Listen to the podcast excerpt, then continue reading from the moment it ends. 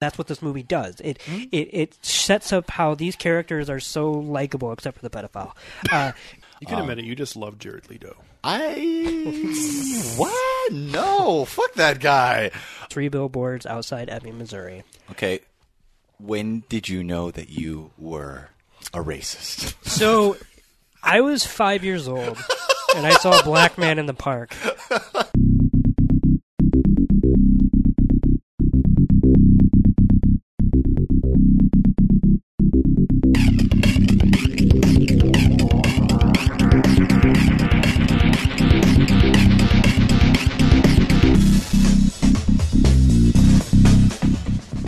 Welcome into Film Tank, the weekly podcast that covers both new and classic cinema. On this episode, we discuss our top six favorite films of 2017. If you would like to get in touch with Film Tank, you can always email us at filmtankshow at gmail.com. You can also find us on Facebook, Twitter, and Instagram at Film Tank Show. And you can listen to all of our episodes on our website, filmtankshow.com, or on iTunes. And now, here are your hosts, Nick Cheney, Toussaint Egan, and myself, Alex Diekman. Hey there again, everybody, and welcome into episode 142 of Film Tank. I am Alex Diekman, along with Guess who's back? Back again. Cheney's back. Tell a friend. Yeah, you thought I was going to save someone else. It's me, Nick Cheney. I've always been here. I thought we were gonna have a black reference in there because No, I'm a white rapper. That's great. uh, if you if you Who's that black voice you hear? Oh, it's me. back again, Shut the fuck up. Hi, it's Toussaint Egan. thank you for your full name. Tupac Egan? Yes, yes, that's it. I'm done. Yeah. No more racially charged jokes. Thanks. Until our next episode. Until our next, until our Until I next put down my episode. beer. Yeah, yeah. Uh, so today we are going back to 2017, which this has been something we've done now. This will be the third straight year. Yeah. Yeah. And it's also the third straight year we've done this in February because it's really hard when a lot of the Oscar baity ish films or even just films that are supposed to come out in December don't come out until January, late January. I was going to say, we are not critics, so we do Yeah. not get to see these movies when they screen. Because even some of the movies that we're going to talk about today, uh, even though they came out in quote unquote January, most people saw them already in either festivals or their critic uh, press screenings and whatnot. But we are the general public.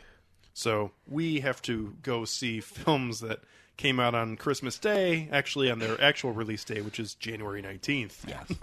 So, at any rate, um, we haven't done a top six episode since our top yeah. six of 2016. Oh, we I didn't do a single one. Huh? I don't think so. Oh boy, I think you're right. So I think we should come back and do one sometime, maybe later in the spring or in the summer. We should do our top six, top six episodes. We're actually getting close. Oh shit. we almost have all six. yeah. Oh god. So, um, as usual with our top six episodes, if you if you've never caught one before, um, I actually will start uh, with my number six film of the year, and actually, Nick may think he knows my list, but I actually changed up my list Oh boy. Oh. a little bit, Okay. Ditto. very minorly, Yeah. uh, over the last uh, week or so. All right. So number six on my list is the Edgar Wright film Baby Driver. oh. Oh, I forgot about that film. Oh, that's too bad. I didn't forget about it, but Oh. tell us about it. So we reviewed this film earlier this year, uh, earlier in 2017, and um, I was the biggest fan of the three of us of this film, which is interesting because I'm probably I'm a fan of Edgar Wright's pretty much all of his films, but I was the lowest on the anticipatory poll for this, but I liked it the most. Well, this is a very different Edgar Wright film from like most of like what we've experienced from him before. I mean, a lot of the stuff all of us love about him, but mm-hmm. just in a different package. Sure. Right. Um, so when we saw this in the theater and did the episode, I was the highest on it. Uh, but the my love for this film really came on the second viewing, um, and it was at my home in my living room, uh, watching for the first time with my wife Emily. She absolutely loved the film as well, um, and I feel like seeing it a second time and just sitting down and getting to soak in everything uh, that is the soundtrack, that is the action sequences, which are pretty much just fantastic. Um, incredible editing throughout the entire film for me. I know some people didn't love every part of the editing, but I thought it was fantastic. Um, and I actually thought the acting performances in this were, were really good, especially from Ansel uh, Elgort. Um, uh, what's his name? Kevin Spacey. Yeah, well, I wasn't going to say him, but Well, yeah. you know, this might be the film of 2017 as you have Kevin Spacey calling, uh, calling a young man baby. Oh boy. it'll be weird too it's when like the taking candy from a baby. when the Criterion of this comes out with Christopher Plummer playing that role. So Hmm. that'd be cute. I watched that. That'd be something. At any rate, um, there are multiple scenes in this that were in contention for my favorite scene of the year, uh, specifically the opening chase scene and the scene uh, where they are leaving the bank after uh, Baby has, for the most part, killed Jamie Foxx's character. Um, the music, the action behind it, the editing, everything about it was so fast paced. Bell bottoms. Okay. Um, and I, I was just a huge fan, uh, top to bottom. And every time I think about this film, I like it more and want to rewatch it again, which Nick has said time and time again. And I've started to prescribe to his religion on this. Um, that if you want to watch, thank you very much, sir, for that Genuflecting. if you want to if you want to if you think about a film a lot when you're when, after you've watched it or when you haven't watched it that's usually a sign that, that you really like it so uh, number six for me was edgar wright's baby driver All right So- uh, let's let's hear Toussaint's number six Okay, my number six is uh, Star Wars: The Last Jedi. Hey. I I enjoyed this film, and it's not because I, I'm not trying to say that I, I, I enjoyed the least of all the films that I watched this year because I put it at number six. Is just because Star Wars, in this case, like it did a lot of things that surprised me, but nonetheless, it's still a Star Wars film. Um, sort of like obligatory, like there. I enjoyed a lot of the the portrayals, a lot of the characters there. I liked all the the set pieces. I liked a lot of the action scenes in this. Some of them may have actually made it to being like some of my favorite action scenes. of the We'll see. Spoiler. Um, Hey, but- you said we'll see. We don't know. yeah, we'll see. But I he hasn't decided yet I did I did enjoy this film. I, I, I think that I'm looking forward to what Rian Johnson brings to a potential like new trilogy and as as as reluctant as Now, I which really quick, which cut did you watch? Did you watch the one that came out in theaters, or, in my opinion, the far superior one that was making the rounds on uh, a Reddit thread? I didn't look at the acronym. I think it said something like MRA, but I assume that just stood for something like uh, movies rock. Yeah, I uh, I watched the the version uh, that doesn't make me into a horrible human being. Um, I watched I watched the theater oh, we version. should see. Yeah, well, we should see. Um, as as reluctant as I am to the idea of a Star Wars film coming out once a year, if not twice a year, every year for the rest of my life. Um, that's a very real reality now. Um, I I did enjoy this film, and I hope that in in the the long average of all those films coming out in the future, there will be more in this vein that can still surprise me and do i something don't know new with not this. after what the internet had to say about this Oh, fuck them. I gotta say, I feel like there's no bigger film tank uh, stamp of approval of a Star Wars film, being that all three of us liked it. Right. I mean, to varying degrees, obviously, Right. but somehow it like worked for a complete non-Star Wars fan. Yeah. uh, A I would say moderate Wars- moderate and a lifelong, you know, Star Wars hardcore fan. So Yeah. uh, that's a pretty big feat. It is, um, and there's a lot about the Last Jedi that is just fantastically done. And, Yeah. Um, we'll see. Maybe it'll be on my list somewhere. Oh. It didn't. It didn't play to my expectations, and I enjoyed it for that. So yeah, Good next. stuff. Yeah. Right on. Okay. Well, uh, my number six is a movie called Logan Lucky. Ah, did you think I was going to say Logan? Ah, or did you I think I was going to say you were gonna Logan, Logan. Lucky? Ah. Man, that's just the kind of curveballs we're going to be throwing your way here on this episode. Uh, no, my number six is Logan Lucky by Steven Seal- uh, Spielberg. Steven Spielberg. What the fuck? Senor Spielbargo over there. Steven Soderbergh. There we go. By the way, really quickly, do you, Only had half a beer. yeah, you want to see that new film from him, right? That's coming out. Ready Player One.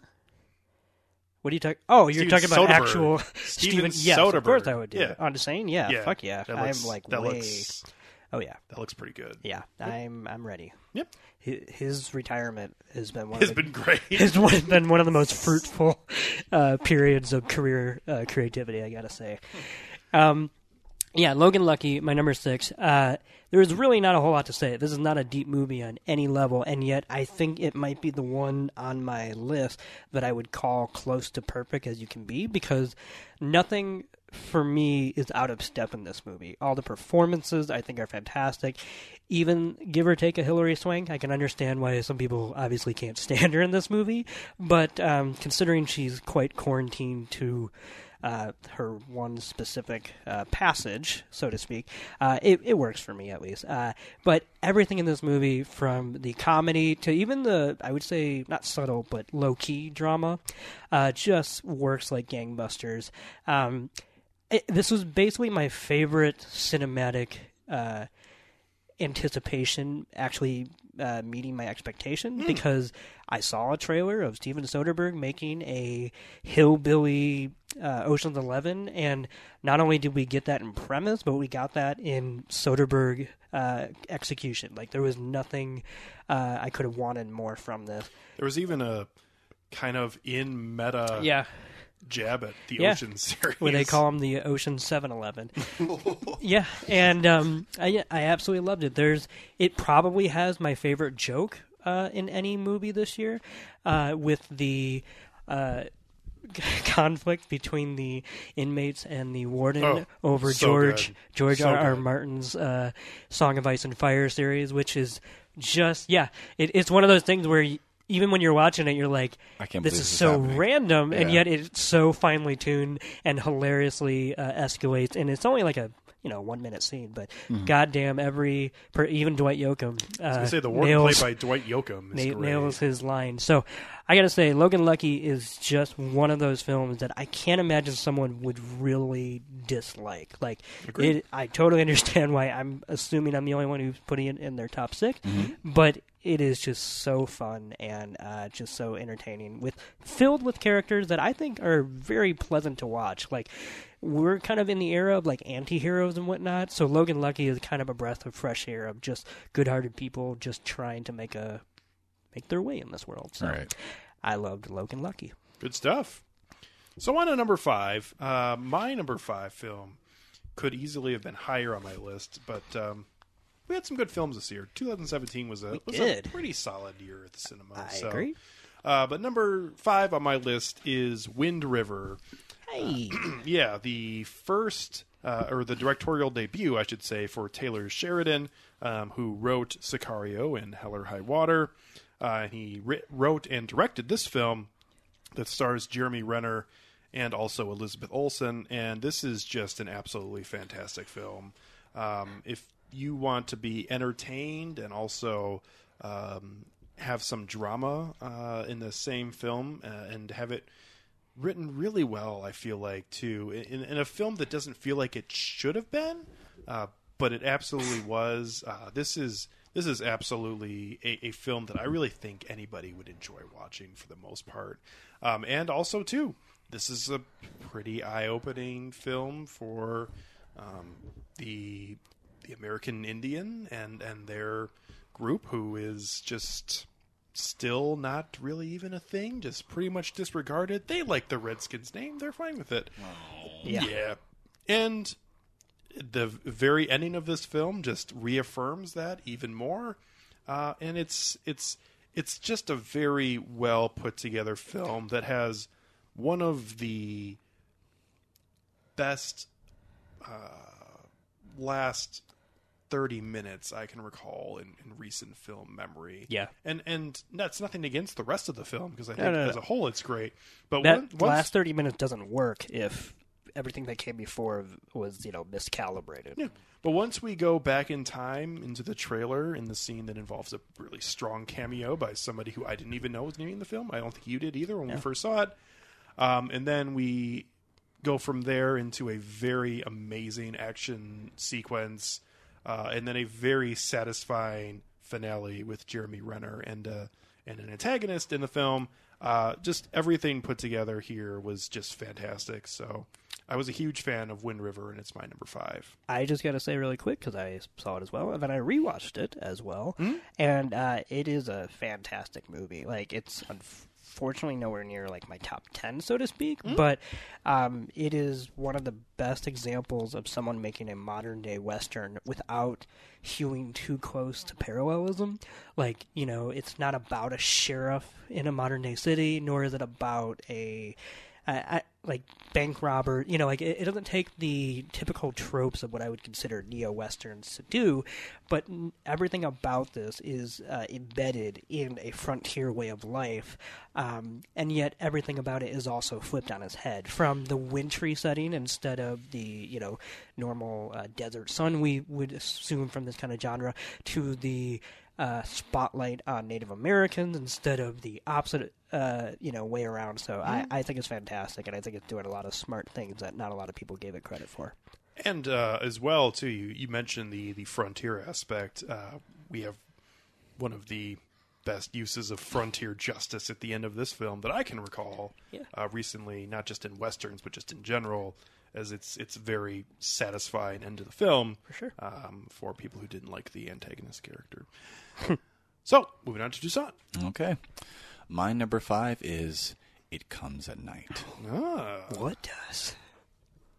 It Comes at Night. Um, I really That's pretty much what the film says. yeah, that's pretty much what the film says. Like it doesn't tell you what it is, but it's it's there it's there and at nighttime. and it comes at night and it's awful. It's just absolutely awful. I I nominate this film on the strength of blocking of cinematography of basically color correction alone just because a lot of these scenes that I I remember watching it from the first time were just so rich that they still like stay embedded in my mind and just watching this sort of family unit of like two families like eventually um gelling to one another and, and, and sort of like eking out a, a sort of unsteady uh, familiarity and a kindness towards one another before seeing it eventually just rip itself apart um, was very harrowing and very horrifying. And I enjoyed it for that. I like A24 as a production company. I think that they know how to.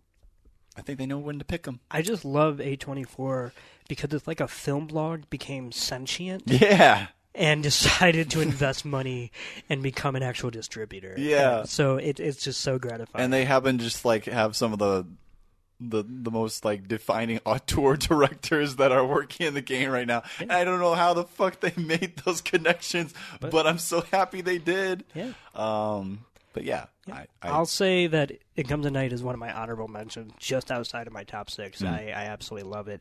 Basically, the four movies that are not in my top six, this being one of them, I don't understand how they're not in my top six. Like that's how much I loved this year Mm-hmm. in cinema. So yeah, I'm right there with you. And Joe Edgerton for me is one of the best performances in a movie this year as the dad who's trying to keep his family together, but Mm-hmm. also keep his semblance of community, if that even exists anymore. sense of patriarchal um, authority Yeah. intact as well too. Yeah. So So this also is my top honorable mention. Hey. Um, it was in my top six. It actually got dethroned by Baby Driver uh, as I just enjoy that film just a little bit more. But uh, It Comes at Night is an absolutely fantastic feature that um, I really enjoyed and also um, is doing a lot of things well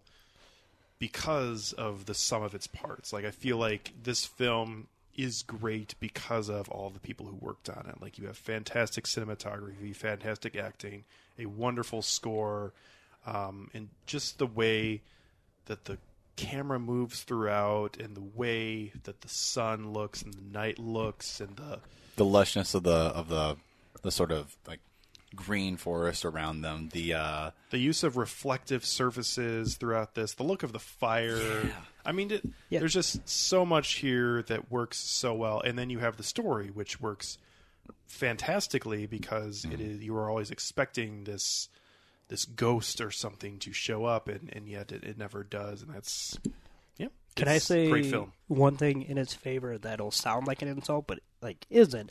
Is that it, comes at night is not going to be in any one of my categories that we're going to do in the category mm-hmm. episode, mm-hmm. which would sound like a bad thing. But the reason for that is because every time I think of the movie, I not a single element stands above all the other. Like I genuinely think the acting is on the same par as the cinematography, Right. and so on and so forth. It's just one of the most finely crafted movies. The the scene where the kid wakes up after having the, the, the door being open and being questioned and just the kid like looking back and forth and just like saying I don't know was just one of the most heart sinking moments because you you have to believe him at Right. that time. And I'm just like but what does that mean then? And it's like it's it, it's very very harrowing Yeah. it's very terrifying The very final shot of this film is also just fabulous. Yeah, it is. because boy, what happens after they're done eating? oh yeah yeah that's oh god Dinner for two. oh man May just be one for the next meal. Yeah, we'll it's see. just so awful. yeah, Yeah. it's not great. Yeah. So my number five is a little movie called War for the Planet of the Apes. Uh, Oh. This is my favorite blockbuster in so many years. I have not seen a franchise as versatile and as rich as this new Planet of the Apes trilogy, which every film, in my opinion, was better than the last, and I like Yeah. all three, or if not love all 3 mm-hmm. But I just felt like each successive film builds so wonderfully on what came before, and it all culminates, uh, I think, in one of the most stunning blockbusters I've seen in forever with War. Um, taking the opening uh, title card aside, where he randomly splices the word "rise" and "dawn" into a random sentence, uh, recapping the movie, everything after that is just wonderful. What were you gonna I say? think that this belongs in my honorable mentions simply for the Did fact you finally see it? I didn't. Okay. I'd like this. I, I, Wait, no, what? no, no, no. But here, I don't here's- think it'd be an honor- honorable mention. I Okay. think I feel like Sorry. it does belong in my Explain. honorable mentions at this point because it was one of my most highly anticipated films of this year. That 'Cause you first, love Dawn. I l- fucking love Dawn, and I'm so happy to hear that you enjoyed War so much that I want to hear more about you talking about it, so that I can finally fucking go watch it. Yeah. I think it's fantastic. I think, uh, obviously, I, my only disappointment of War when it comes to how people reacted to it is that Andy Serkis became the conversation piece when talking about this movie, mm-hmm. and obviously for good reason because he does fantastic work.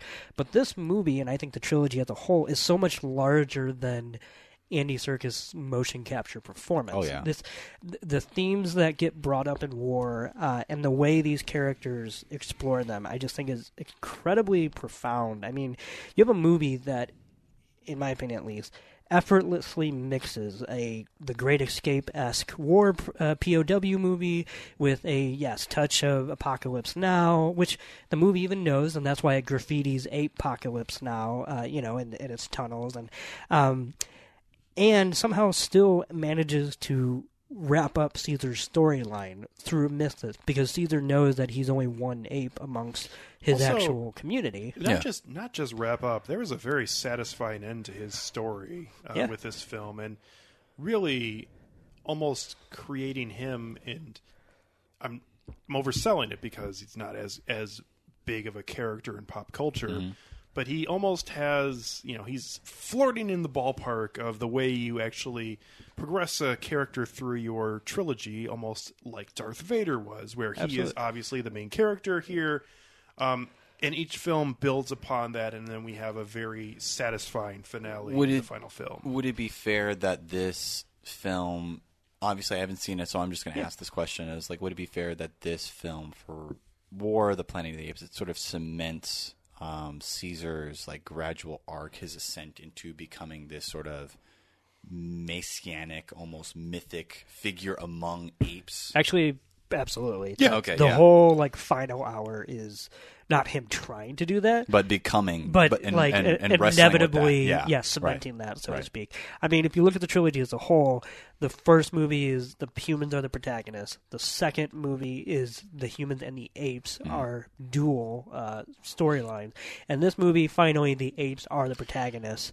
Uh, as far as there are humans in it, but they are not as important The- as there the are apes. also so many fascinating elements to this film. Yeah. Um, Woody Harrelson plays a great character in this agree. film. I think, uh, and the main action that his character does when you first get introduced with him uh, makes it very clear what kind of person he is. yeah. Um, at the same time, though, I mean that the idea that there are apes that have pretty much been like brainwashed to work with the humans is one of the most Yeah, interesting aspects of this film. And, and those are what they refer to as the donkey apes, mm-hmm. which, like, then you're getting into, like, the Apocalypse Now reference kind of indicates you're getting into Vietnam allegories, and the way that the apes fractioned off as to being followers of Caesar to being a small fraction of people, or people apes, but you kind of think of them as people, uh, who are quote unquote uh, posthumously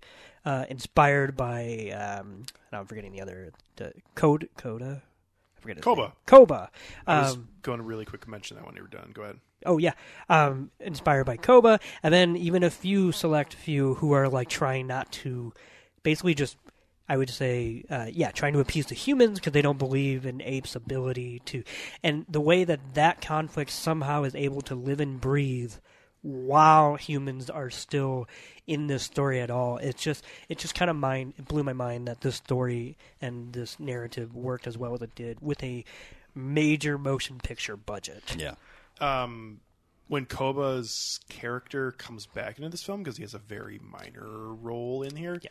Uh, it's very interesting about how he was Caesar's main rival uh, through Dawn of Planet of the Apes, uh, and yet here we have this idea of Caesar failing him, uh, and that was the, the, one of the biggest parts of that is that he feels like he failed him and I, I love, Well- I love, well, I love Yeah. the, the idea of of Caesar always in every single film, and it's probably his biggest downfall as being a leader. Always having the thought of him actually being feeling like he's half human, always being there, Yeah. and it goes it, even though it like lessens through each film.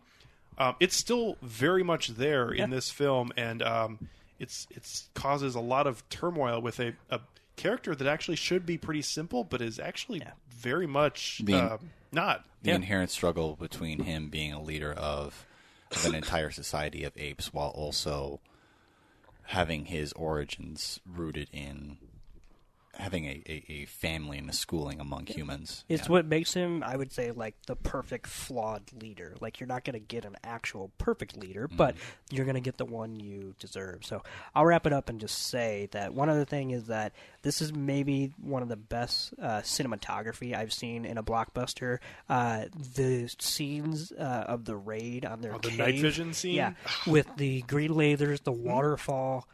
And that raid is one of the most like, I, and this is a stupid phrase, but I'm going to say it. Uh, one of the most like hauntingly beautiful uh, images I've seen in a in a action blockbuster. And uh, one thing I'll mention, make it seem like I this would be higher on my list. Hey.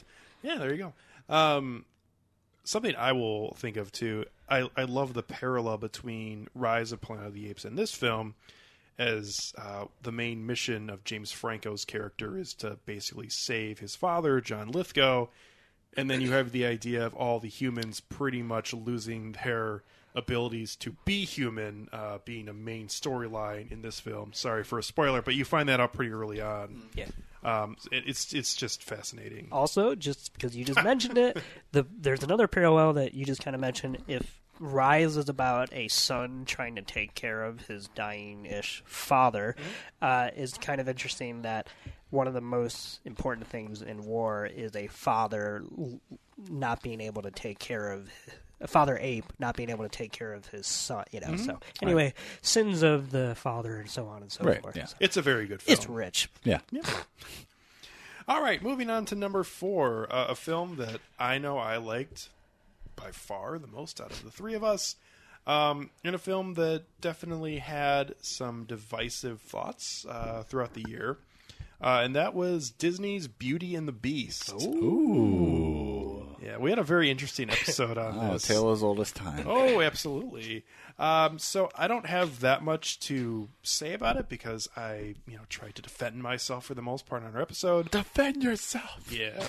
I know that Nick actually didn't hate this, so I didn't. My passion on that episode just comes from how much I love the original, which is So totally that- understandable. That's really the only thing. Um, so I just loved the way that this story was told. I felt like it was for me equal to the original, not necessarily because it's as good of a tight story, but because I love the idea that I've and everyone else who went to see this film for the most part probably has seen the animated film that most people absolutely adore, myself included.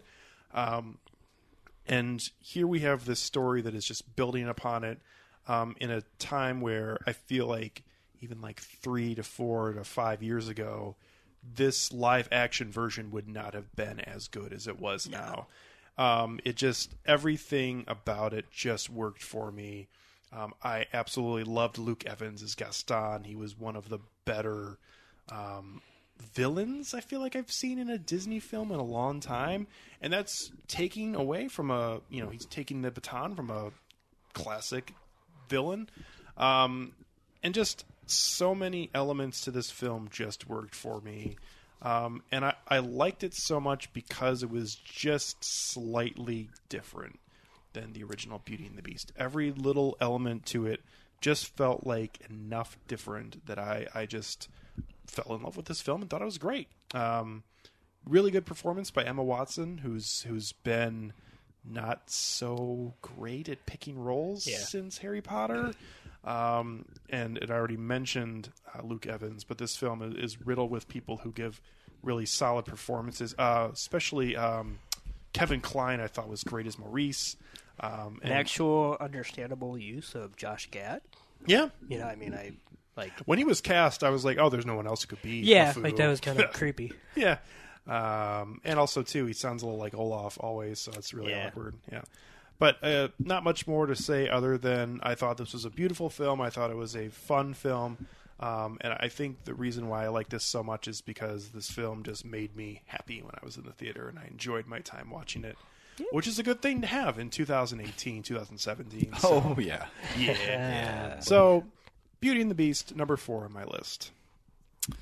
Okay, so my number four is Bum Bum. Blade Runner 2049.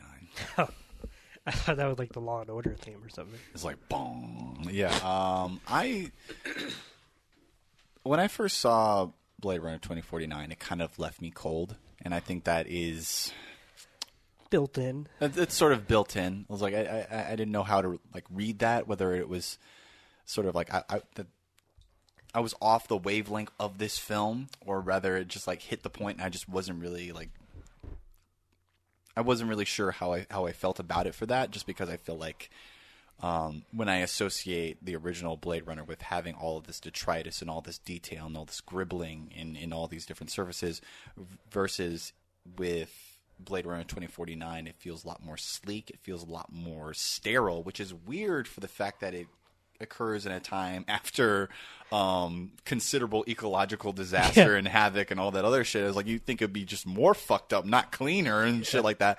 But I, I have to I, I, I still respect this film as a sort of um, thematic and not just a plot wise narrative continuation of the original Blade Runner. I feel like it does stand on its own. I think that it does have enough to offer in in terms of like new visuals, new characters, new storylines. You can admit it, you just love Jared Leto. I what? No, fuck that guy. Um, I I really enjoyed a lot of the set piece. I my favorite shot, one of my favorite shots of this entire of, of this entire past year was Kay's spinner flying in between the skyscrapers of Wallace Industries. That was just like holy shit this this is amazing like the, this this this feeling of scale and, and and and of ominousness like i fucking live for that shit And that kind of shot, I think, is actually a, I would say, an argument for why it's okay to do sequels. You know, it's not that you need to do them or anything like that, but there is something to be said of like technological advancement in filmmaking where you can truly a capture the spirit of something while also giving its fans. Uh, something even more defined when it comes to Right. uh, the, I don't know, but yeah. Anyway, there's a lot to criticize about this film. I'm not going to try to like sweep that under the table. Like I, I, there's a lot to unpack about it, both good and bad. Um, I just liked it on a on a visual level, just that alone. I I, I, I fucking live for that shit. I gotta say that I gave it a very right down the middle Right. rating, and yet it's also the 2017 film that I most want to rewatch. Mm-hmm.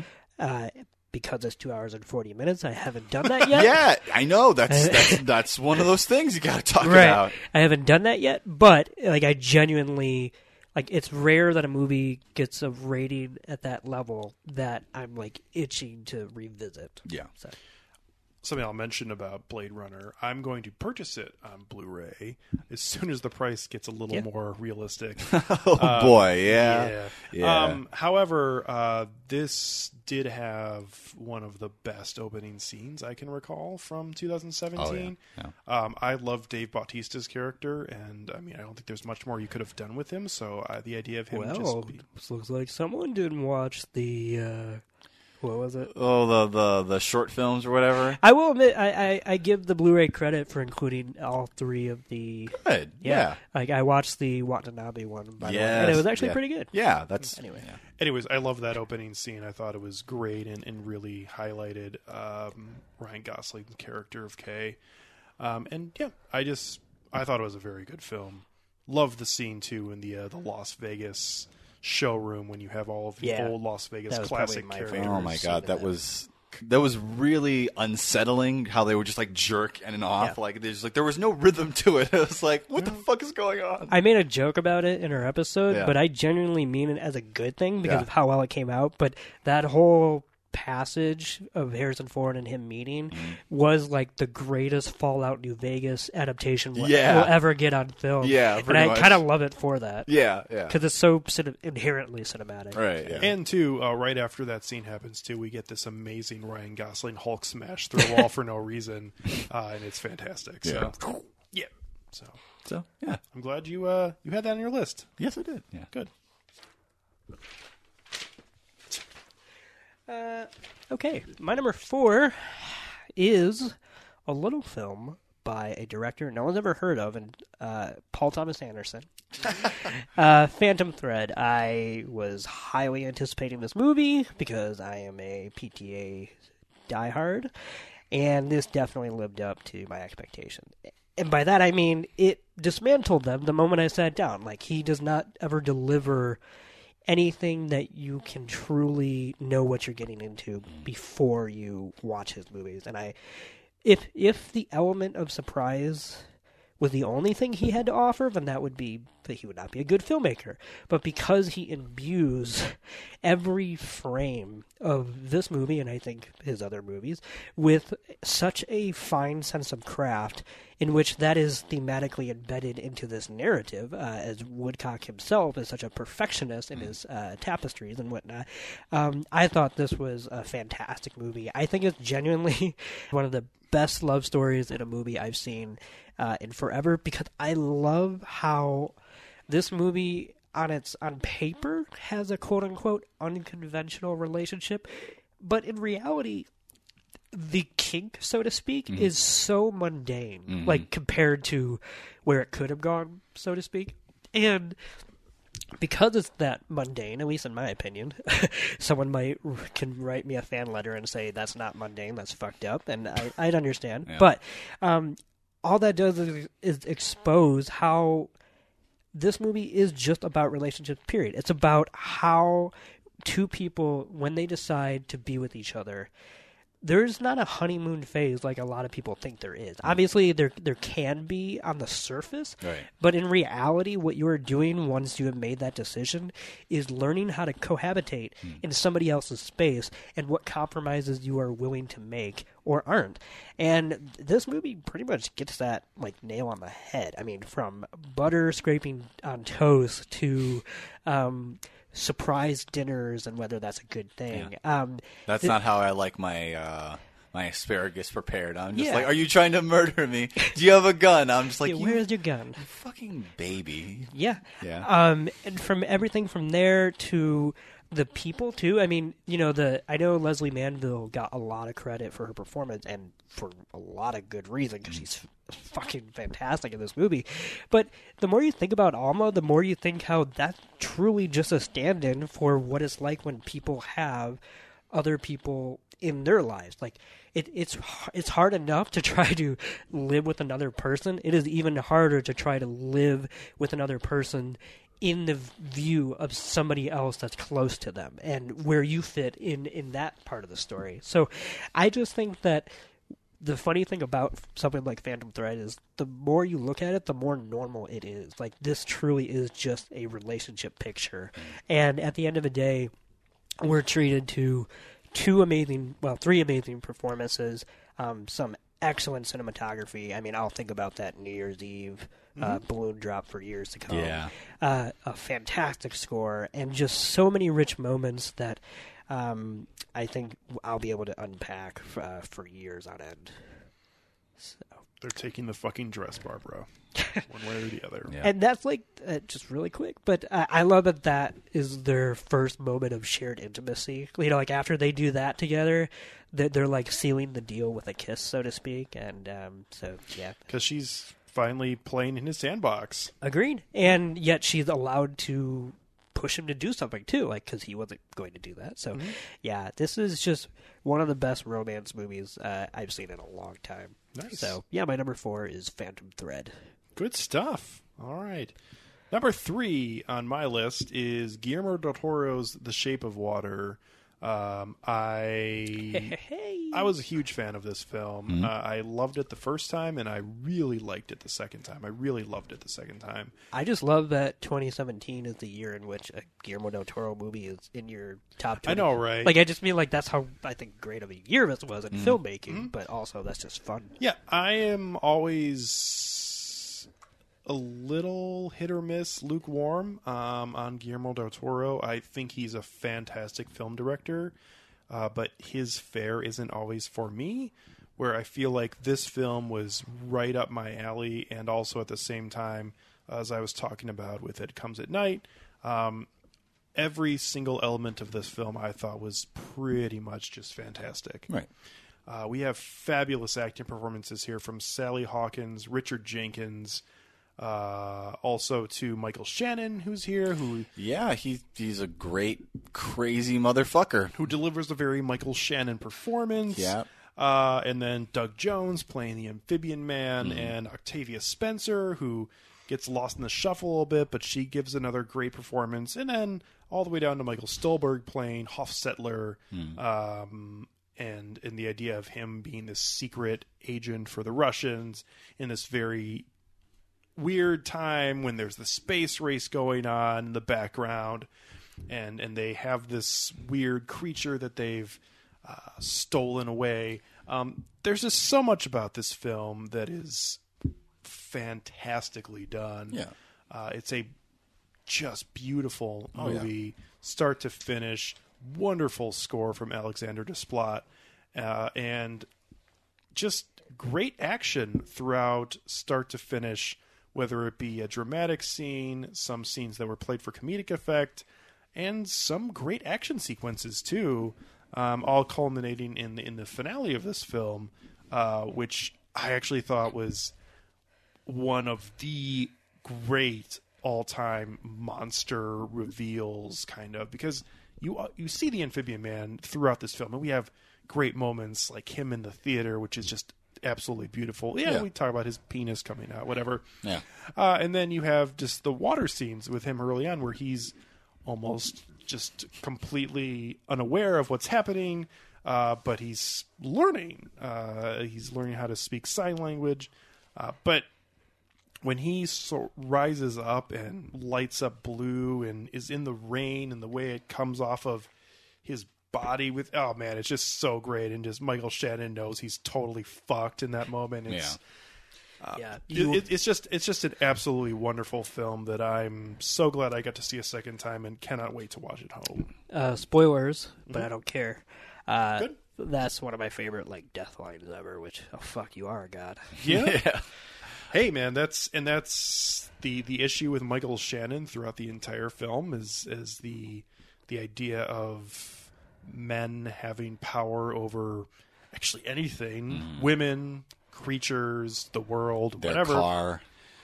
Yeah. Um, it- everything just wrapped up so nicely together. And this isn't even necessarily the best written story ever, but at the same time, it just all works together so well. And I just love The Shape of Water. So well done, Guillermo del Toro. You have made a film that I absolutely love, and um, I'm. I'm rooting for him to win Best Director this year because I think he deserves it, uh, as he deserves it for his career for the most part so far. Yeah, it's the success of a film like The Shape of Water that makes you mourn the fact that he isn't given more latitude to have larger projects like the Universal, like Monster Universe. Like this, this if if if nothing else that he's created, this is proof that he should have stewardship over something like that, and yet those idiots do not clue into that fact, and they don't deserve him. Let's go say, find the next Zack and the- Snyder. it's not like trying to get somebody who wouldn't do something like that because Guillermo del Toro at his heart is just a big geek. Yeah, he's in, a in big a good way. fucking geek, and I like that. So like the id- like the the fact that he's such a no brainer just makes it even more infuriating that Right. more studios don't just try to get him, but uh, he literally has projects taken away from him. Mm-hmm. You know, like whether it's the uh, Hellboy uh, third movie, which apparently they're allowed, like they they can make another Hellboy movie, and he just can't make his third. Like it's just really silly. right, or they got the Pinocchio film. He's got he has more canceled or in progress like projects than he has actual like produced projects, and it's pretty prolific. And it's like, yeah, but I love the idea of him being this this almost like tortured soul too. Is is he's More like Guillermo del Tortured. he's one of the most wildly disrespected directors in Hollywood right now. I honestly think that. How could he be? He's part of the Three Amigos. Oh Jesus Christ! I But can't the- believe we as a culture let that branding happen. What? You don't know that? What is they call? It's a thing where they who is it? Is Inarritu, uh, Guillermo del Toro, and um, Alfonso Cuarón, oh I believe, is like they call them the Three Amigos. Who the fuck came up with that? I don't know who, but it The stuck internet. to the sense that like people are branding them as such. Like That sounds like, that sounds like a white guy came up with Well, that. No the thing. offense, guys. That sounds like that sounds No, like a, a I- Harvey Weinstein That's why guy I'm like, came up with that. It's like, hey, That's why I'm like, so you not only, you know, obviously don't let many, if any, uh, Spanish directors Right. direct movies i- i- on a national USA stage, but you're also going to just shed more light on the fact that we can whittle it down to a number. right? Yeah, so anyway, yeah. no, I mean it, this. He should be getting more, but at the same time, the idea that, um, like he pitched the idea of the role that Sal Hawkins played to her at a Golden Globe event three years ago, and he was drunk when he did it, is just fascinating to Yeah. me. yeah, He seems like a genuinely fun guy. he, definitely that and genuinely interesting person Oh yeah, uh, and who uh, genuinely has great ideas like i love a lot of the things that steven spielberg has done but i feel like he's stolen a lot of the things he's done in the last three He's decades like the formalistic master. Like he's good because of how he does things, not because of necessarily the stories that you know yeah. he's telling. yeah but you still have to tell the story No, I, I agree, but he steals from the best, so to speak, Yeah. when it comes to which stories. but Del Toro's films always feel, even the ones that I haven't cared for, they They're always feel, aesthetically beautiful. They are. They always feel authentic, even if they're not completely. I mean, he's not a director like Yorgos Lanthimos is. Yeah. But at the same time, he's making something that always feels authentic to me. Yeah, so- I'll say I, he's one of the rare directors where it feels like every movie he works on is a passion project, which is like normally that's like a rarity. Like finally, quote unquote, uh, Martin Scorsese gets to make his passion project, and I say that as he's one of the all time greats. But it seems like he just you know does what he does and moves on to the next film, whereas like. It feels like every project Del Toro comes up with, he wrote down on a napkin sometime 20 years ago, and he's always wanted to make it, and he finally was given the chance to Right. make it. And I love the idea that he decided to do this instead of the Pacific Rim sequel. Yeah, I think he made the right choice. He did, yeah. So moving on to Toussaint. Uh, for number three? Yeah. For my number three, I chose World of Tomorrow, Episode 2 Oh. The Burden of Other People's Thoughts. Yeah, if we had a category in the next episode of things I didn't get to see, that was probably going to be at the top of my list. Yeah, Don Hertzfeldt is Really, really quickly, just because I don't know the answer to this. Right. How long was this uh, this episode? Same length. it's same, Same length. length? Yeah, Okay, equivalent sorry. to that, like 17, 18 minutes. Yeah. So continue. Pardon me. Don Hertzfeldt is a fucking genius. Uh, he is. He's proven that many times before with his past uh, animated works. Um, most specifically with the the predecessor to this, uh, World of Tomorrow, which packs in more beauty and more science fiction profundity within the space of 17 minutes than most feature length like sci-fi films have done in the past decade.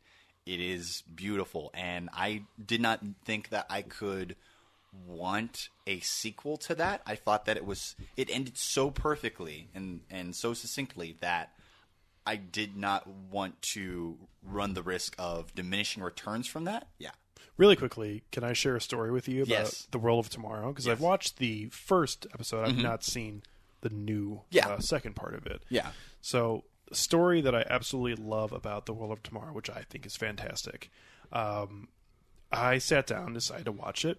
Don't have to give a lot of time to it. It's like watching an episode of television. Yeah. Uh, it's actually Less less. that, Um, so I sat down, watched it. What I love about World of Tomorrow is that my wife Emily was doing dishes in the background and had no interest in watching this. And about six minutes in, she was sitting on the couch watching Yes. the end of it. Sit- Yes. And boy, that's just to me like the ultimate sign of here's this this thing that if you just one of your senses picks up what's going on, you have to see You have to see what's where it goes. going on. Right. Because if you just hear it, you're like, what the fuck is that? Yeah. But it's got so many things that can grab your attention in it, Yeah. too. And it's just um, 17 minutes of just pure enjoyment. It's so, incredible how much ground it actually covers and how much it doesn't it doesn't waste its time at all. And the, the, the sequel is the exact same way, picks up right at if not like a couple of seconds right after the ending of the first one and continues on from there and it's it's absolutely beautiful. Like I I, I, I, I can't I, I, I, I, I can't stress how perfect this is as a sequel, as a companion piece to the original World of Tomorrow. As someone who's seen it, Yeah. um, would you say since so far for me nothing has topped his Bill trilogy, mm-hmm. and I say that like it's like picking your favorite child. It's Right. not, not necessarily one's better than the other, but that's the one I like the most. Can you see after seeing the second how he could make a third and make another trilogy? I mean, he. What's interesting about the story of the making of the of World of Tomorrow episode two is that he actually started making it immediately after he finished World of Tomorrow one, and so it was sort of like And part of it is a race because Yeah. it's his actual niece Yeah. who does Emily, mm-hmm. and he just records her like Yeah. when they're hanging out. Like it's not like he makes her go through some kind of like actual mm. recording session. He just when he's visiting her, he's got the microphone and whatnot. So obviously there is kind of a race against the clock if he does want to do one more project. and it's more torturous for the fact that she's speaking in more complete sentences and, and Yeah. different sorts of subjects, and it's like there's not a lot of room to cut around in the same way. Um, but it ultimately does really gel together. Like I would,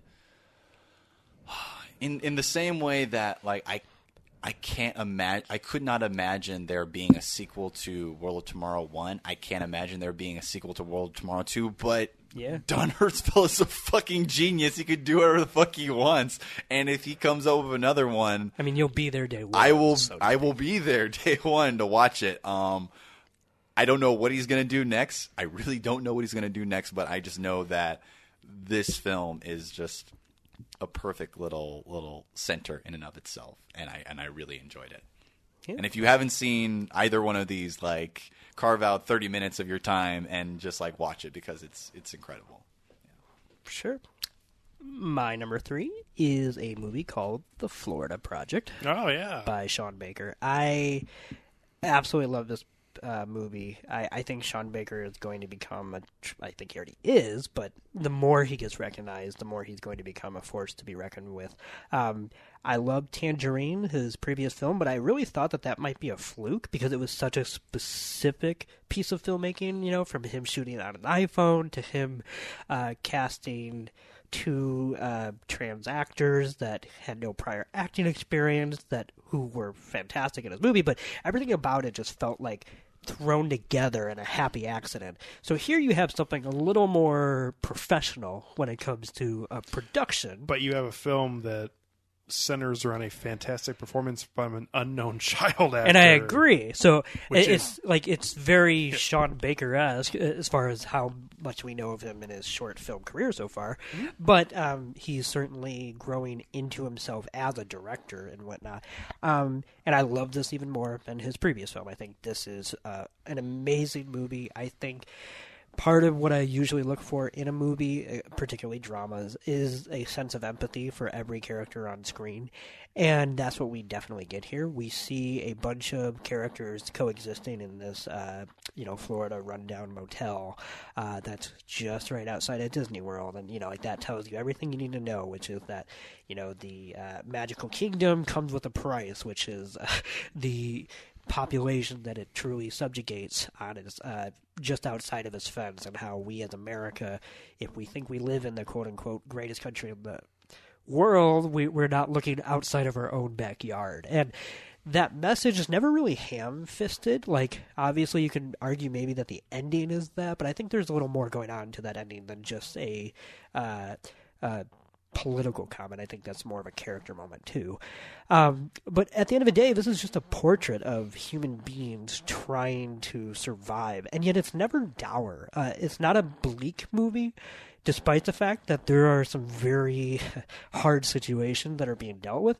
There are some of the funniest scenes I've seen in all of cinema last year happen in this movie when we get to watch these children just be children. Um, you know them eating the ice cream in the lobby as uh, Willem Dafoe as the stern but incredibly gentle-hearted uh, land not landlord uh, I guess manager because he's not the owner uh, manager It's it's amazing because he is more than once uh, referred to as a slumlord in this, and yes that's Yeah. might be pretty accurate. No, for sure. And but his interplay with these children, it w- what I love is that on paper this sounds like a a cash grab of a relationship as far as like, oh, let's take the very serious looking Willem Dafoe and make him interact with children. That'll show you the old grouch. But he never really plays it that hard as far as he he genuinely likes these kids from, you know, from the time they get there to the time that some of them unfortunately have to leave. The, the other great aspect of this film is you have so much depth to Willem Dafoe's character.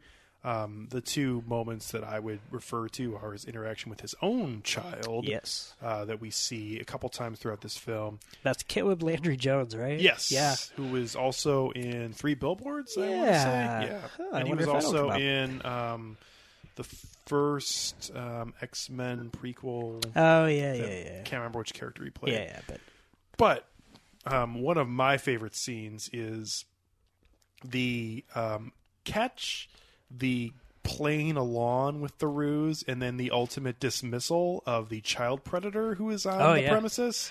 Um, the idea that he goes through his entire ruse of him wanting a soda and forcing him to purchase a soda and start drinking it from Yeah. the soda machine then before pretty much being ready to kick his ass and send this old fuck off the premises and being like if you ever come back i'm gonna kill you Yeah. um that whole scene how it played out first of all was horrifying when it started because this guy is just hanging around all these kids just like you know, which one of these kids is going to kidnap. Um, and, and for real, I mean, that's No. that was a legitimate fear of mine. And I- then you have the ending of the scene, which is just like an ultimate, like, yeah, kill him, fuck him, get him, Willem, woo.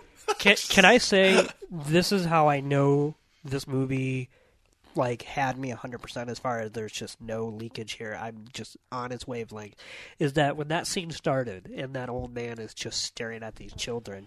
Okay, if you're a normal person and I'm not a normal person. but if you're a normal person like you Alex and you're watching this scene your mind goes to exactly what's actually happening here.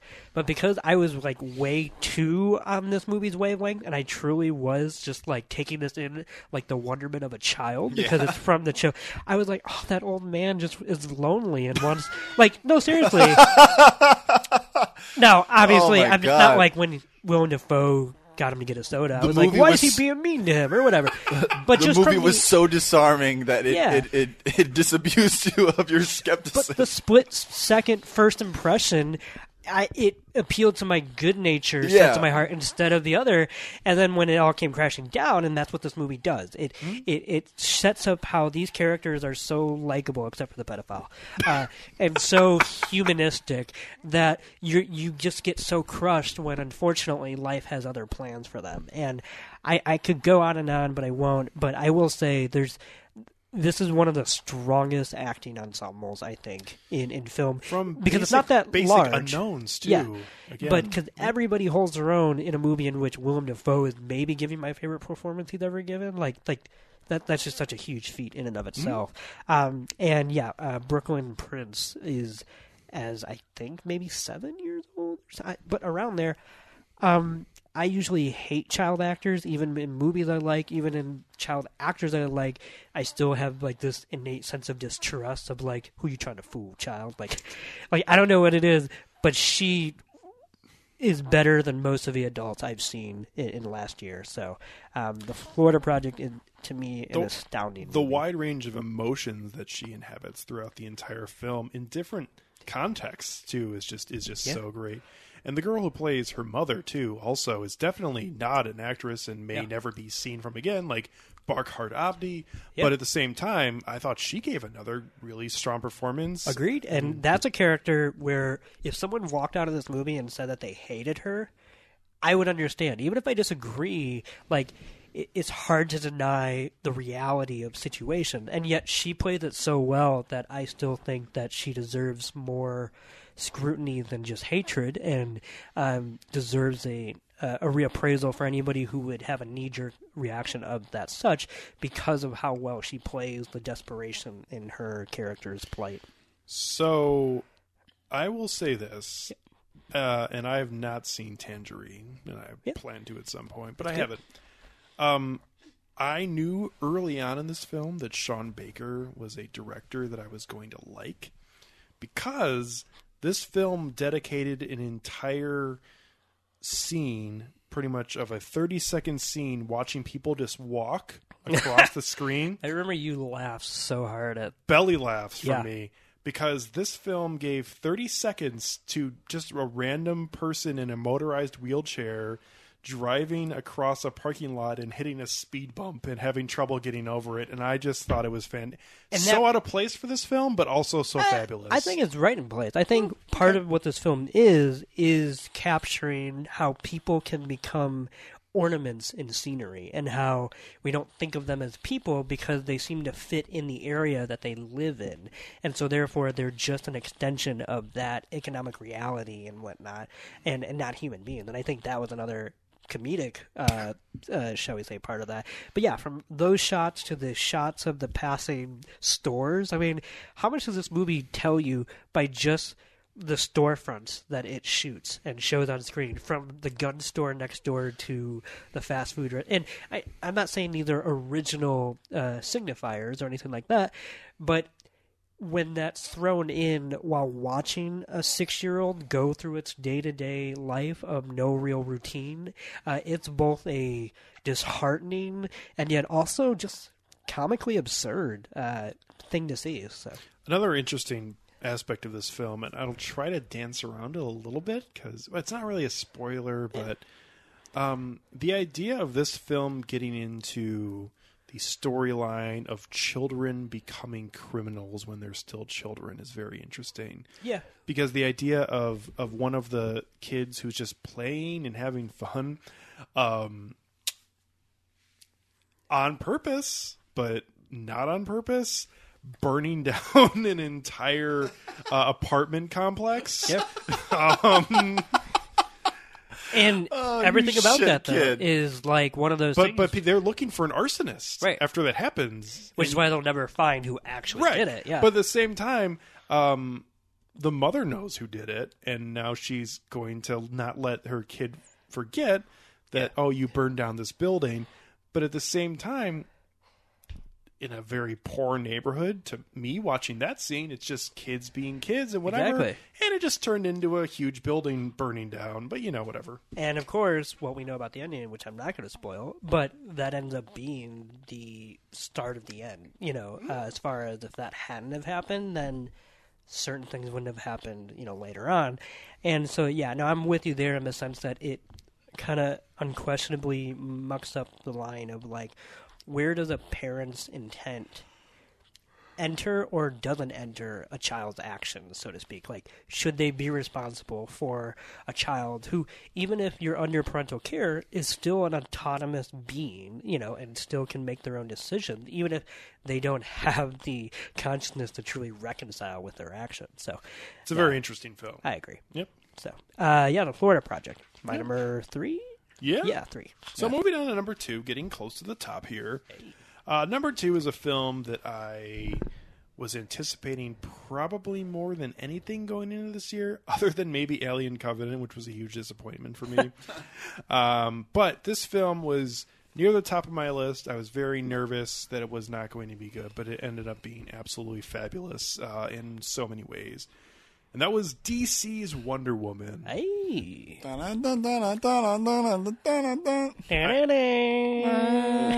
Believe it or not, I actually really like that. It's a good of that theme. sketch.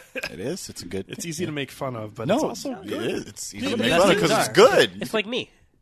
Yeah, I'm easy to make fun of, but I'm also like one of the greatest people ever. yeah, right.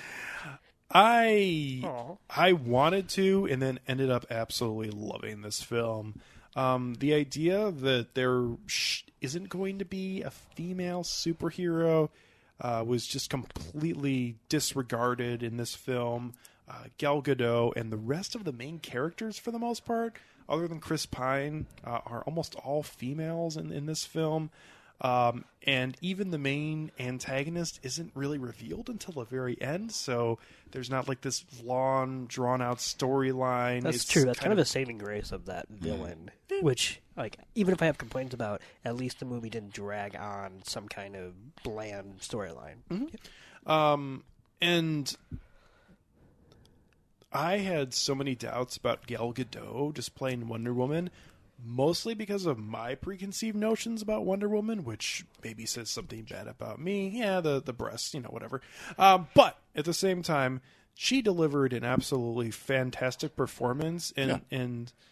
I feel like the best part of all of it, even though I think this film is absolutely wonderful and I've enjoyed watching it both the times I've seen it, I can't wait to watch it again. I think it's a fabulous superhero movie. Um, but the idea of her and Patty Jenkins being the two women who started off this new chapter into female led superhero slash big box office films um, is great because I feel like they are both people who are equipped to do that, at least in my vantage point. And now, you know, the the interesting thing about this is after the success, which unfortunately that's what it took, is not a film that had a female director and a female superhero, but a film with them that was successful. It took that, but you've seen a And- lot of, And of not just successful. It had to be like a thing. it, it had it had to be a thing in order for people to really stand up and pay attention. It's like which just kind of plays into the whole notion that a woman has to be has to work twice as hard and do twice as well in order to be recognized at the base level for like male counterparts. this is very much true. Yeah. but um, and part of it, it goes hand in hand with all of the Harvey Weinstein and all the other allegations Yeah. that have come about. But we've had so many, um, mo- so much more publicity for the other female-led superhero films after that because Wonder Woman was really quiet in terms of the press that got before it came out. Like the like couple weeks, it finally started to turn. I up, think Warner were- Brothers was nervous before it came out. I think like they, they- pretended like that was their plan all along. Once it was released and it got you know They didn't do any promo, but really. they, I generally think they thought that they had a you know completely regretted this decision. Mm-hmm. But which now shows how stupid the world is. you see Captain Marvel, people starting to have more interest in that. You mm-hmm. see a lot more interest in the Wasp, in Ant Man the Wasp, mm-hmm. Black Widow, which might been- finally fucking get a film. it sounds like that's gonna happen. Yeah, Yeah. they finally got someone to sit down to write it. yeah. but that's pretty much been sidelined every single time it's come up from Marvel, and now it's it's it's on the doorstep and not going to be able to be sidelined. There's a reason why it was sidelined specifically. Um, at least this is my theory. As, You hear as- about Black Widow? um, about Black Widow, about Yeah. about why that film did not, well, why it has not come into fruition as of yet now is because, um, before I think 2015, uh, Marvel Comics and Marvel Studios existed within the same sort of like branch of each other, and it was in t- 2015 that they sort of like split off. Like they're both autonomous from one another.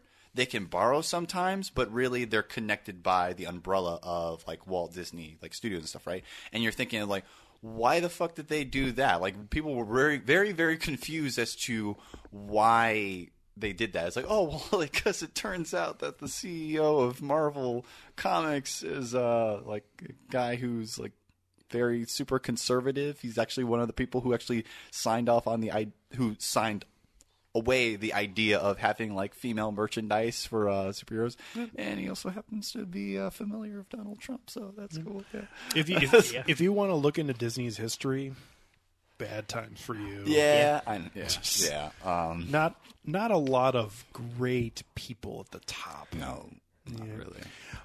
So getting back really quickly to Wonder Woman though, um, Gal Gadot gives a wonderful performance. I actually really like Wonder. Ha! ha. I actually really liked Chris Pine. Um, I Yeah. think he actually does well as a supporting I was character. surprised by him. Yeah. Um, I love the other supporting cla cast, including Ewen Bremner. Um, I'm forgetting the name of the other guy who who's in the film. Um, so there's two of them actually who are in their like group in that amazing Right. photo from forget. Batman vs Superman. Um, but I love the story. I love the origin to uh, Themyscira um, with Robin Wright, and then also um, God, who is who's who plays her mother? I have no idea. Oh boy, um, I'm gonna find this out. Hold on, sorry, Connie Nielsen. Oh, uh, yeah. she's great, um, and just really every moment of this is like the ultimate superhero film, and in a perfect time for there to be a superhero film that is led by a woman playing Wonder Woman, uh, that is going through this very interesting ordeal where she's trying to go up against Ares, but at the same time then trying to help fighting in World War One. I. know you, Nick, loved the idea that this actually took place during World War One and not World War Two. Yeah.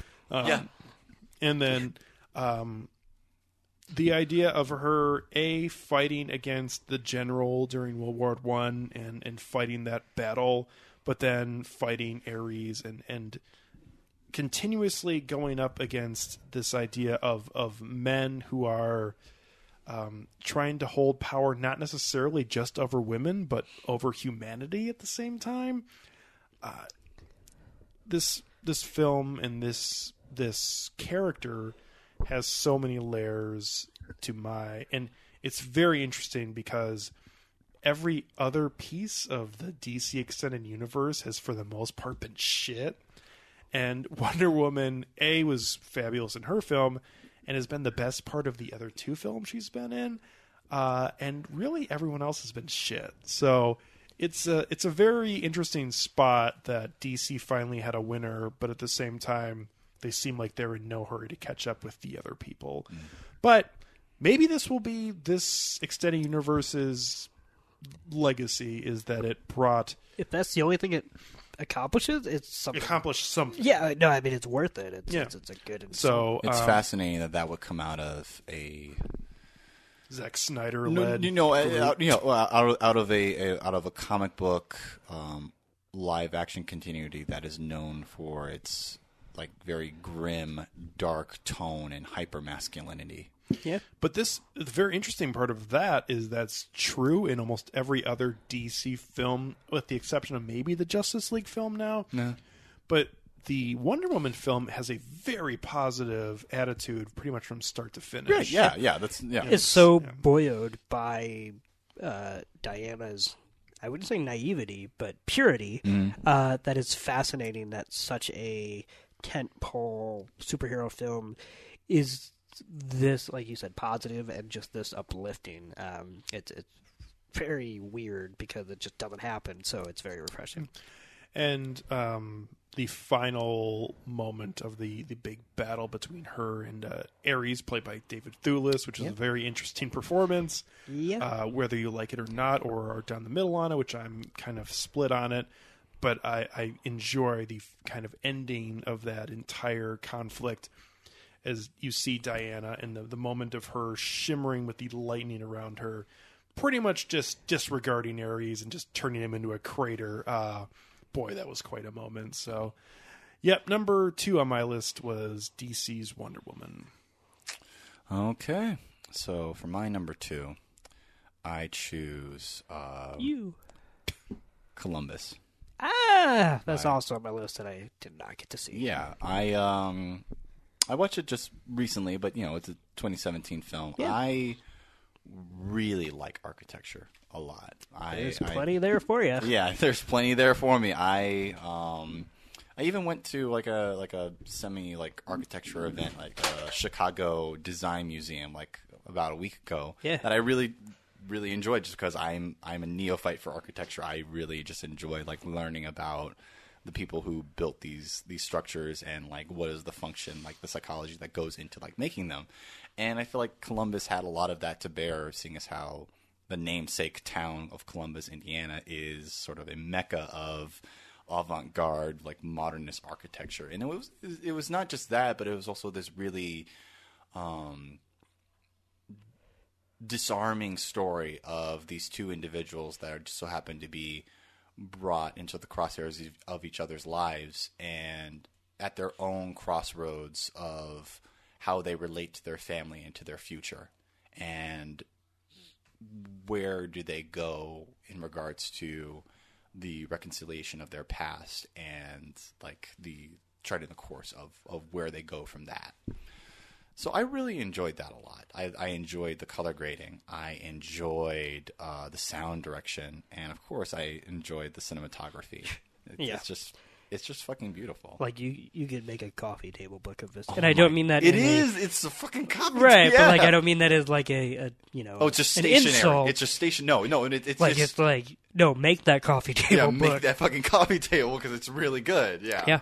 Yeah. Um, I, I have a funny story about this, which is that I have not watched it yet, Mm-hmm. but it's streaming on Hulu right now, and I watch it. yeah I watched the first twenty minutes and then I forgot that I had already canceled my Hulu subscription. So then when I went to finish it, I was like, oh, I mean, I was too lazy to actually All get my credit card out, whatever. But ironically, in the first twenty minutes, there's a scene in which Olivia Cooke's character Mm-hmm. is talking to one of her friends at the library, and they have a whole conversation where she's asking him Yeah. yeah. where he went to school and like did he get his MLIS Yeah. and he's like oh you should not get your MLIS because it's a really bad career path and she's like yeah but I can't it, it was so weird because as someone who so has weird. Yeah, yeah. an MLIS like I've seen that conversation happen like Yeah. 20 times over in front of my own eyes and I've been in that conversation my own boss told me not to do this Mm-hmm. Job uh, and then she hired me Yeah. but um, anyway, like I just thought that was hilariously authentic for being such a not meaningless, but just such a tangent in the movie.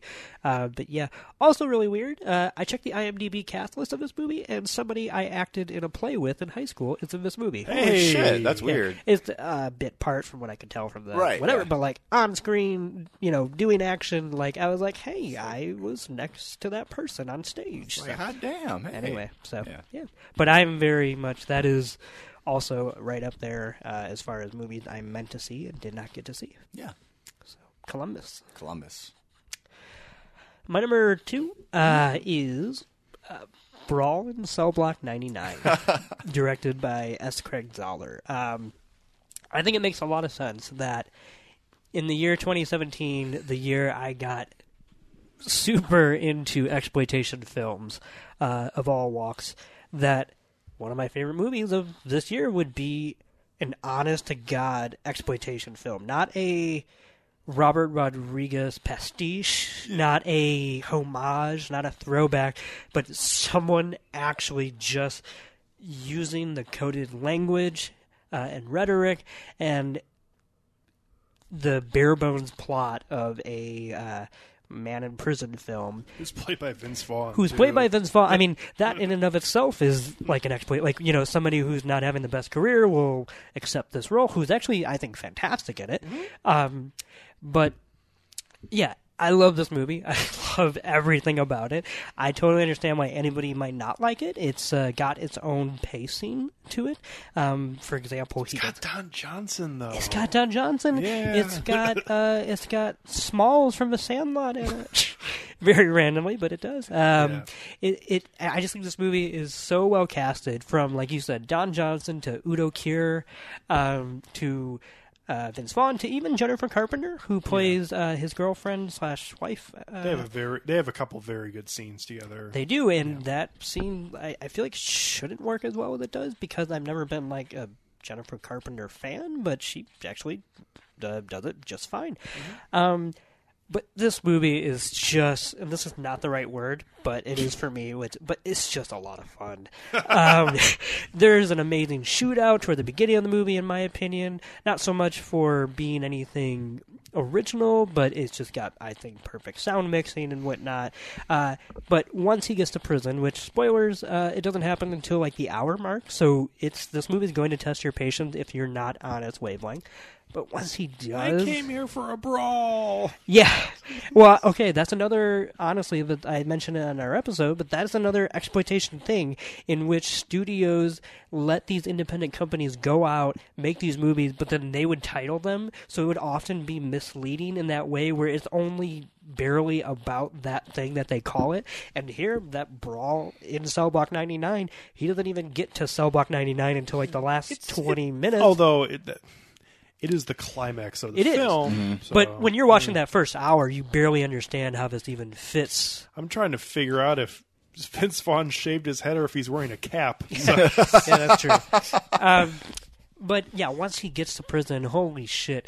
The fight scenes in this movie. Uh, as someone who grew up on the Saw movies, I didn't think I was gonna have the same kind of visceral reaction I did when I was twelve watching the Saw movies for the first time because I was not quite used to cinematic gore and violence.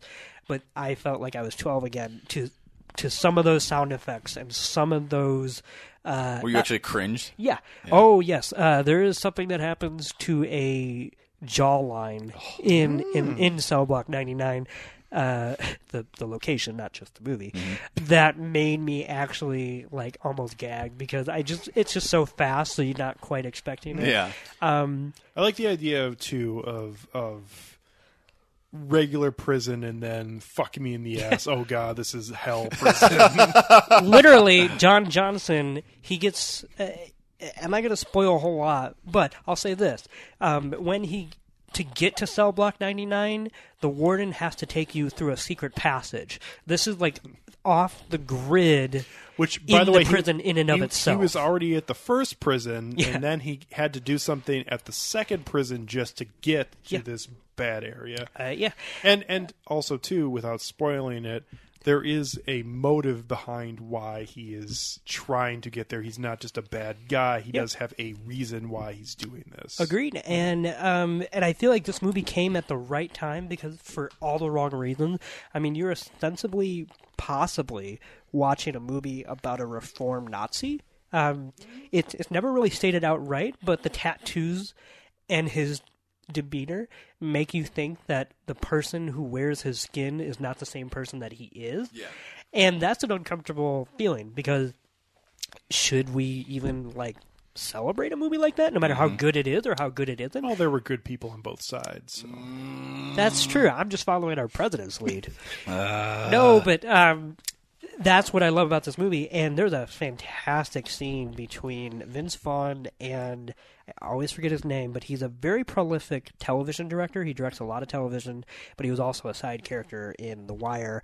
But he plays the detective who uh, interrogates Vince Vaughn's character, where he says like, Oh, that is Yes. the best scene of this film. I agree. It's a fantastic scene, and some of it on paper is extremely cliche ridden, like how he says, like, you know, you're sitting on the other end of a table, but I know if you made a few different choices, you could be sitting on this side. But considering that this movie is all about choices we make due to external pressure, like it, it all kind of wrapped up nicely. And their whole uh, banter, where he's like, "I bet you're the kind of guy who's got a uh, an American flag hanging on your front porch," and he's like, "I got two. And you know, like how this movie is both stepping in its own stereotypes, but also unabashedly saying that no character is beholden to them too. Um, it was just uh, just such a such a welcome surprise. I just did not expect a lot. that was by far the best scene of the film for me. And Yeah. the actor's name uh, is Clark Johnson. Clark Johnson. Yes, he directed a lot of episodes of The Shield and The Wire, um, and he's a fantastic actor when he shows up. Um, but yeah, um, the fights in this movie are amazing. Uh, every bit character, from the one guy from A Serious Man showing up as the um, as the check-in at the prison who takes your possessions and belongings, and the way he makes uh, Vince Vaughn follow his directions exactly, but not in like a mean way. He uh, like in a very indifferent, like okay, you failed, so go back to the end of a line. No, to Not, me, not not mean, but I was gonna say this. This is he's a not guy. like prison guards like beating the shit out of no, him. No, but it's a guy who gives the same line to hundred people every Yeah. day, so he's got to give some enjoyment to himself. Oh, for sure, and and that's his way of doing it too. Like the random conversations of um, the two prison guards comparing. Uh, I think I can't remember. Were they comparing the sizes of uh, some inmates of their dicks or something? I don't know, but every little bit part of this movie adds up to just a uh, a hilarious and yet really brutal whole. Um, and for my money, that second hour in this, because it's a two-hour movie, is just one of the strongest, uh, just start to finish I've seen in anything. I will say too, it's not a mark against this film necessarily, but I thought this film had very peculiar pacing, which I think leads to a very interesting finale because Yeah. it almost feels like it shouldn't be happening when it is. Yeah, Um, and I actually thought that was a good part of this film. So I agree. Yeah, the very thing that could turn people off from this movie are, in my opinion, the movie's best assets. So it's not for everyone, but man, if it even sounds like something you might vaguely like, you should try it because I guarantee you, whether you like it or dislike it, something in it will make you cringe or react in a way that. A lot of movies just sit there. This movie is uh, hell bent on making sure that you are having a physical reaction. At least it moves you. Yeah. Yeah. And and I absolutely loved it. And I will say I also absolutely loved the ending, which I'm not spoiling, but um, that's a movie that basically ends at the exact moment it needs to, uh, without going further than it needs to. And um, also too, um, I didn't speak of this on the uh, on the episode, but I maybe I did. I can't remember. Um, the scene when he, and it's the main action sequence that's about halfway through when he goes to prison right before that where he gets caught uh, which is out in itself a very interesting scene. But there are so many similarities to the scene in carlito's way uh, with al pacino and um, sean penn when they're going to break the guy out of prison. Yep. um, and maybe big part of it is just being on that boardwalk and with the boats. I can see but that. it just looks so similar, um, Yeah. and it's it's just fascinating. Yeah. So I agree. I'm, glad, I'm glad you're a fan of it, Nick. thank you. So yeah, number two, Brawl and Cell Block 99. I was about to mix up the words. There. That's yeah, it happens to the best of us. On to number one. So these are uh, these are everybody's favorite films of the year. Transformers. Get that shit out of here. There was a Transformers film this year. Yeah, of course there was. I legitimately Knights of the Templar or whatever. Oh, this is the best news. What was it? This is the forget what best was called. news. After What's the best? The best news is that okay. So here's some bad news. There's a Bumblebee movie coming out later this year, Heard right? that. Okay. Okay, but the best news is that they've pretty much committed to just nuking the entire Transformers cinematic universe. Good. And Well, why are they doing a Bumblebee movie then? It, it was already after it, post Bumblebee. it was after after Bumblebee. Okay. They made this decision where they're just like, yeah, we need to just scrap this entire shit. Yeah. Okay, because Mark Wahlberg asked for more money. Yeah. I think this is the Bumblebee.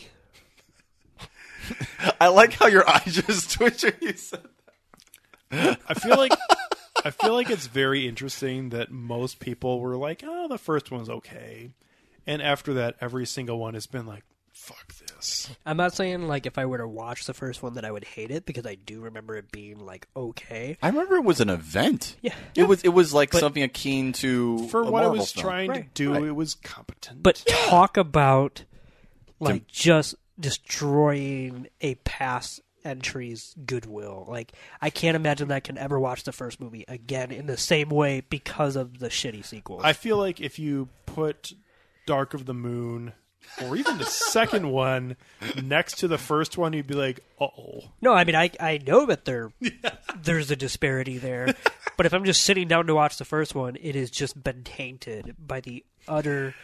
This one rusty also had shit. Josh Duhamel. Fuck. Yeah. Damn it. Well, it also has the first one. Also, but I believe has the uh, one um, one. I can't. One. Yeah, it has the Decept- one Decepticon peeing on John Turturro. so, Yeah, there- no, but that was just funny. Oh, that's the first movie. Yeah. That's what I was- yeah. so it's not completely theirs. Okay, so on to our actual number ones for the year oh, 2017. oh, wow, sorry, I thought that was okay. Shut up. Uh, for me, I was a little bit wrestling between my number one and, and Wonder Woman, but I ended up just deciding that this is for sure my number one of the year, and it's Star Wars: The Last Jedi. Okay. Yeah. I have always loved the Star Wars series. It, it's it's been a big part of my film diet since I was uh, you know ten years old. Right. Uh, you know when I was around that age is when the re-release of the originals came to theaters. I went with my dad to see uh, A New Hope and Empire Strikes Back in the theater.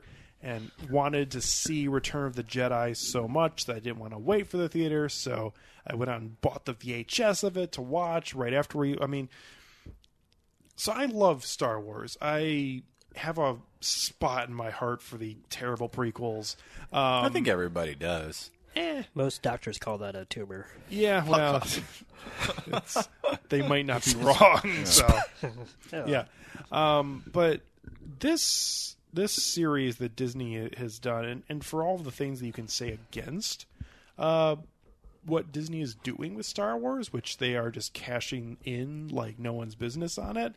Um, these two films, and I'm not going to include Rogue One, even though I enjoy it. It's completely separate for me. Uh, that Han Solo thing, we'll see about that. Um, that trailer didn't really do it for me. It actually made me very concerned for the film. Yeah.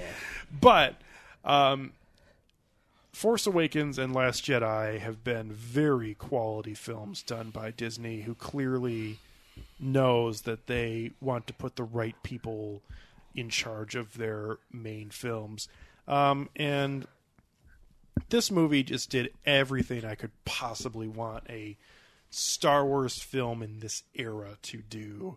Uh, this created new conflict. This solved current conflict.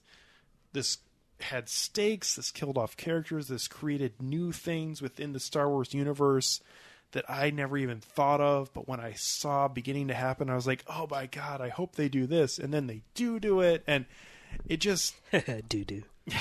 Yeah, I thought the same thing. Thanks, guys. Really killing it here. Thank you.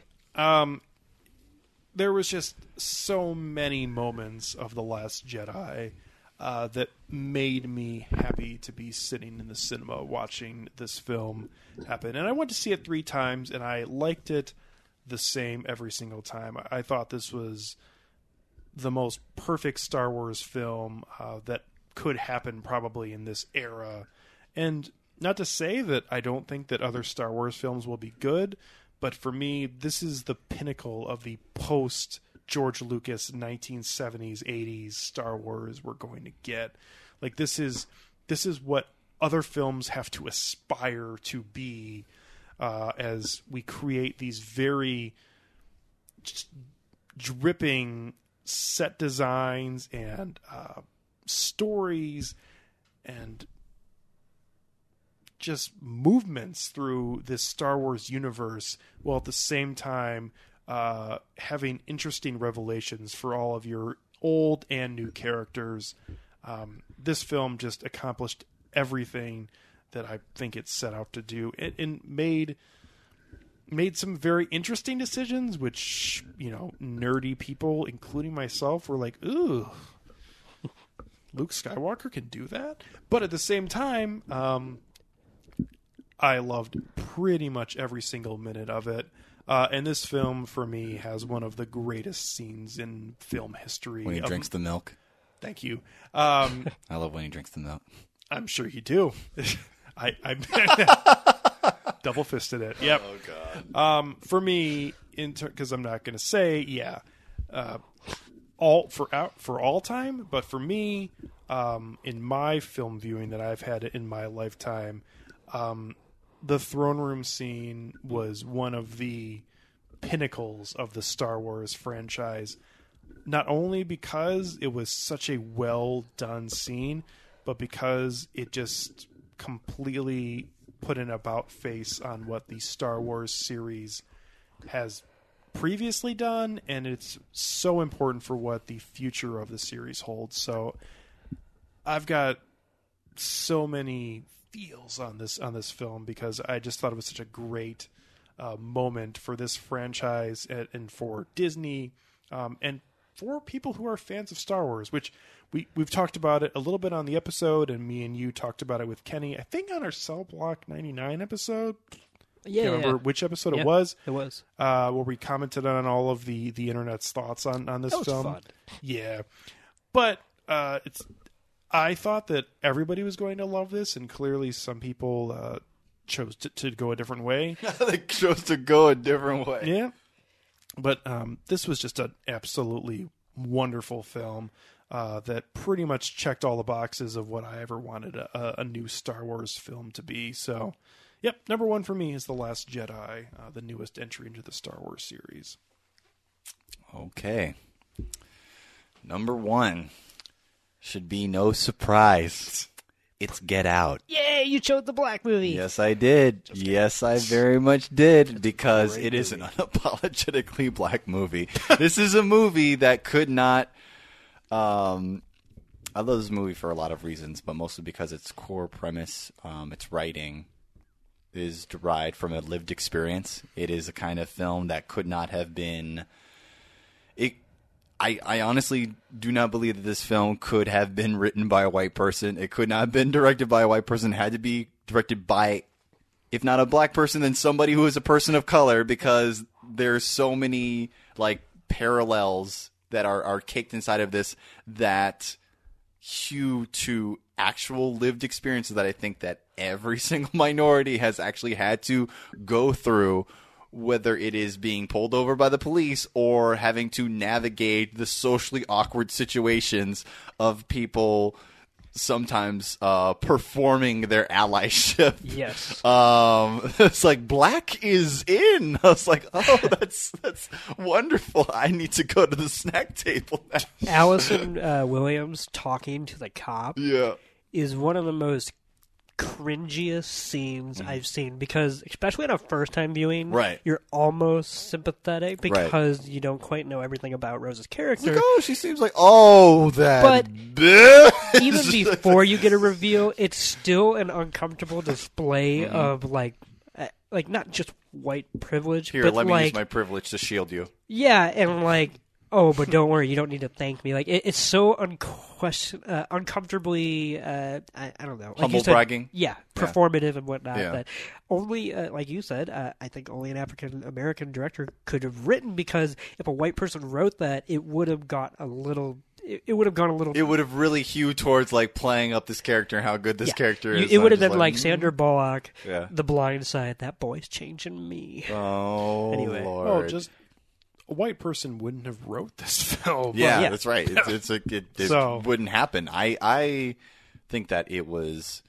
This is perfect for Jordan Peele because I've in in the months since this film has come out, I've actually like steadily gone back and like watched episodes of Key Key, and Peele. Like There was a lot of horror. watch yeah, watch clips that he's done, and I was like, wow, he really fucking likes horror, and I can see where the parallels between horror and comedy like come out, and they that comes to bear in this film, and it's just like this was always just gonna happen. He was always gonna do a horror film, and I think that horror is a perfect venue for him, really.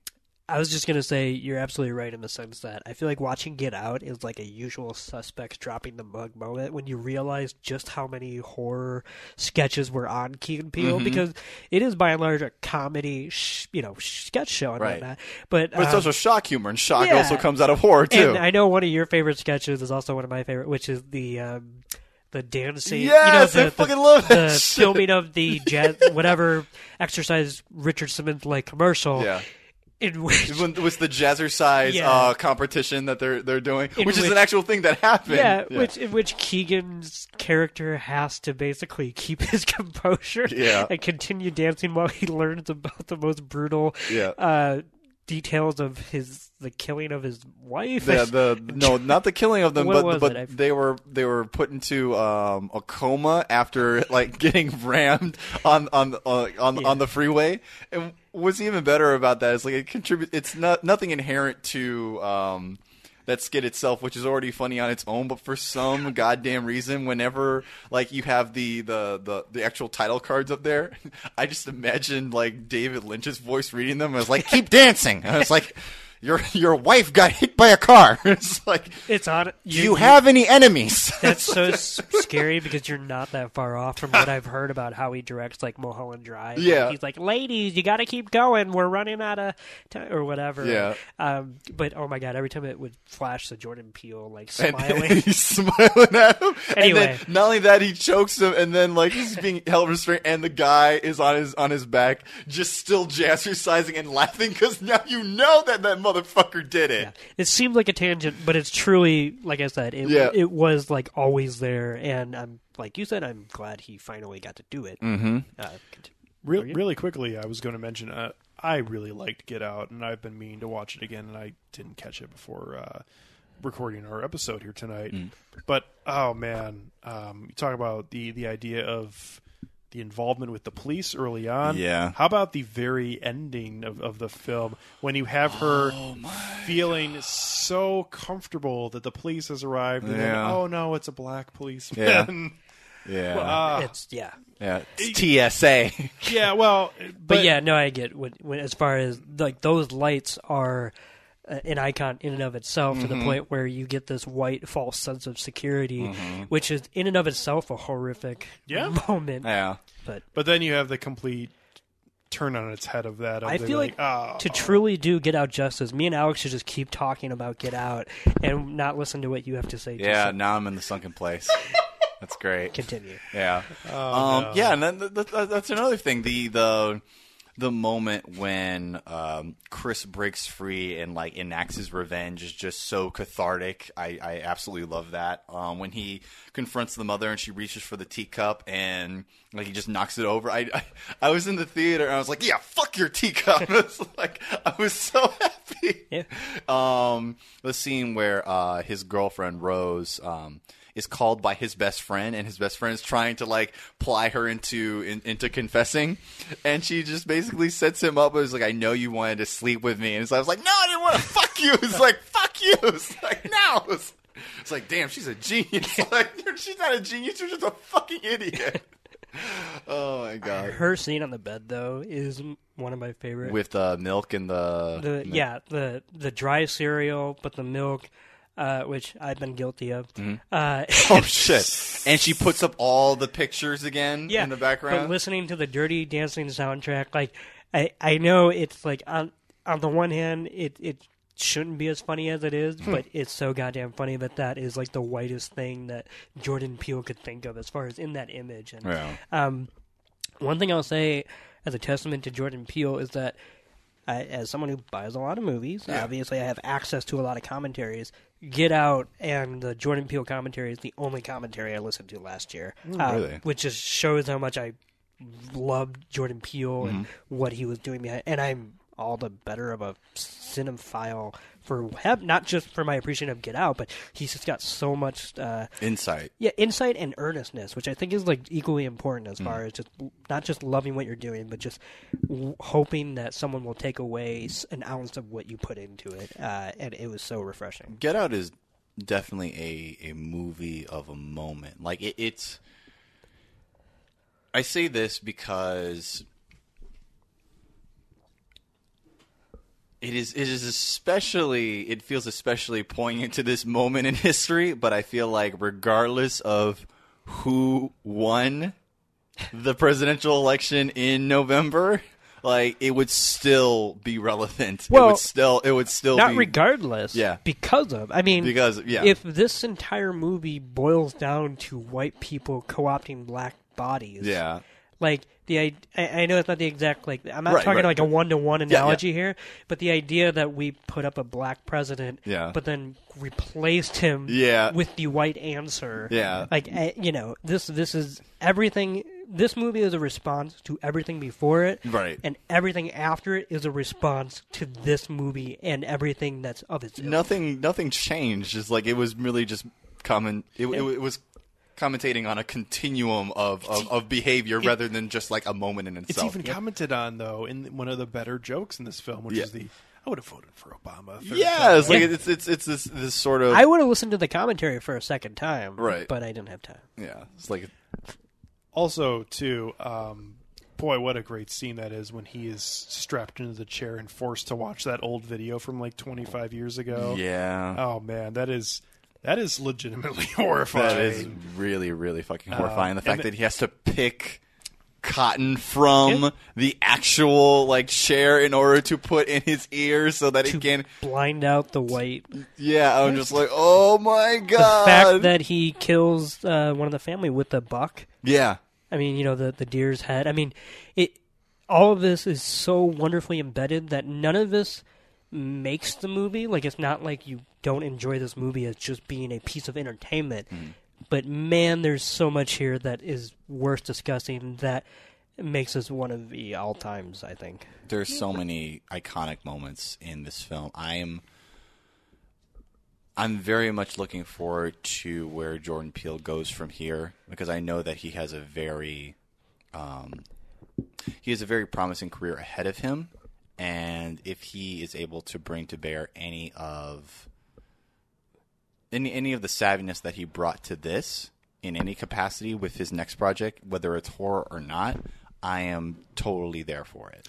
Yeah. I feel like his next project should be something that's completely separated from from what this does, just to just to show that, and maybe not necessarily take a break, but move away from that and show his talent in another light, and then maybe come back to do something similar after that. He's been attached as the shepherd for um, the revival of the Twilight Zone, which I, I know Nick is a huge fan. I of was gonna that. say, I have to admit, not that like I'm being selfish here, No, I know, because yeah. like now that I know that, Yeah. that's the the only thing I want to see right now Right. is him doing that because I genuinely think Get Out would not necessarily be an episode of the Twilight Zone, but the uh, subliminal coding of a simple horror premise that he did so well in that Mm-hmm. would just totally uh, knock Twilight Zone on his ass, and he could totally do that if he wants to, and it seems like he does. Yeah. So I, I'm very on board. For When I, when I think of Twilight Zone, I think of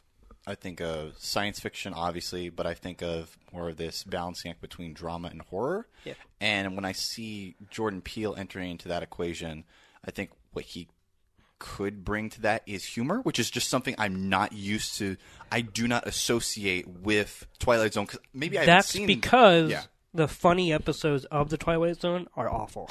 Oh. like there are actual comedy episodes, and I would say like ninety percent of them are just the worst episodes. But- and I say that as like the best episodes of a Twilight Zone are literally some of the best episodes of television ever made. Yeah. and also the worst episodes of The Twilight Zone, which are usually the more comedic ones, are also some of the worst episodes of television ever made. So it just covers the entire game. Yeah, so if he can bring his humor, that would just be that trifecta of what the Twilight Zone has always needed. Yeah. Another interesting part, though, of the Twilight Zone is that we have this awesome white man telling us these stories Yeah. pretty much on all I would episodes. I would pay to see Jordan Peele stand in front of the screen Hey, in, man. in, in, front of each other. You want to see some shit? Yeah.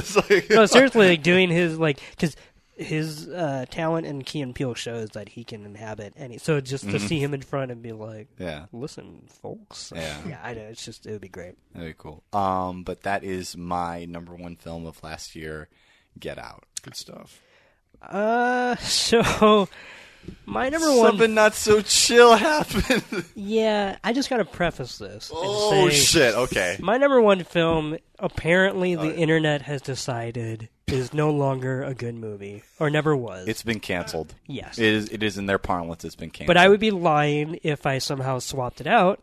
So I'm just gonna say it. But my favorite movie is Three Billboards Outside Ebbing, Missouri. Okay. When did you know that you were a racist? So I was five years old. And I saw a black man in the park. And I was like, "Oh, I don't like any of this." No, but my brother called a black man when he was like 10, Michael Jordan, in the supermarket. What? And my mom had to have that conversation that Oh. not all black people are the same person. Oh my lord. Anyway. Oh, my Lord. okay. I acknowledge. it's true story. Holy shit! yeah, Oh, white people really be wiling out. I know, right? High five. Get away from me. Okay. That's not Michael Jordan. He's just a poor homeless person. Oh, Oh. Jesus. He's wearing a jersey. anyway. wow. Okay. Um, Ugh. three billboards. I know it's uncouth uh, to like this movie, and I know I'm a white male, so maybe I'm just doomed to fail for all eternity. But what I look for when I watch a movie that I love is a sense of empathy. I've said that a million times on this uh, podcast, and I'll say it a million more times if we keep doing this. And however way however you slice it that is what this movie is trying to do if it fails for you that's Yeah. fine Yeah. like i totally understand it Yeah. but i believe the whole point of empathy is not to shall we say experience it on a moral compass. Otherwise that's not empathy that's sympathy. S you know and so yes there is uh, there are characters here that exhibit problematic traits. Like for example if we just bring up the main one sam rockwell's character and his art. Now this is just me but I watched this movie and I feel bad for him as a human being, separate from my feelings of him as a bad person. It doesn't like mean those that I two, co- it doesn't mean I co-sign his his his racism or his his anger issues as like I just see a very broken person. just a, a deeply fucked up person that like I probably if he was a real person I would not fuck with that guy at all but I- at the same time I'm just like damn that guy's got to get his shit together eventually I will say maybe this is completely hypocritical. Yeah.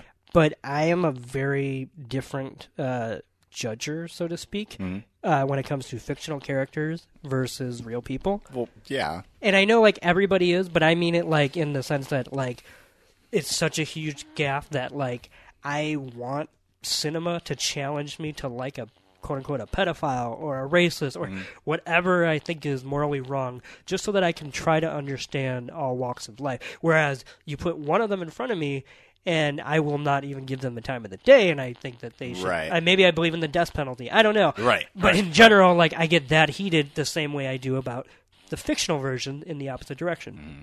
Here's the thing, though. I still am not convinced by anybody's argument that this movie endorses anybody's point of view.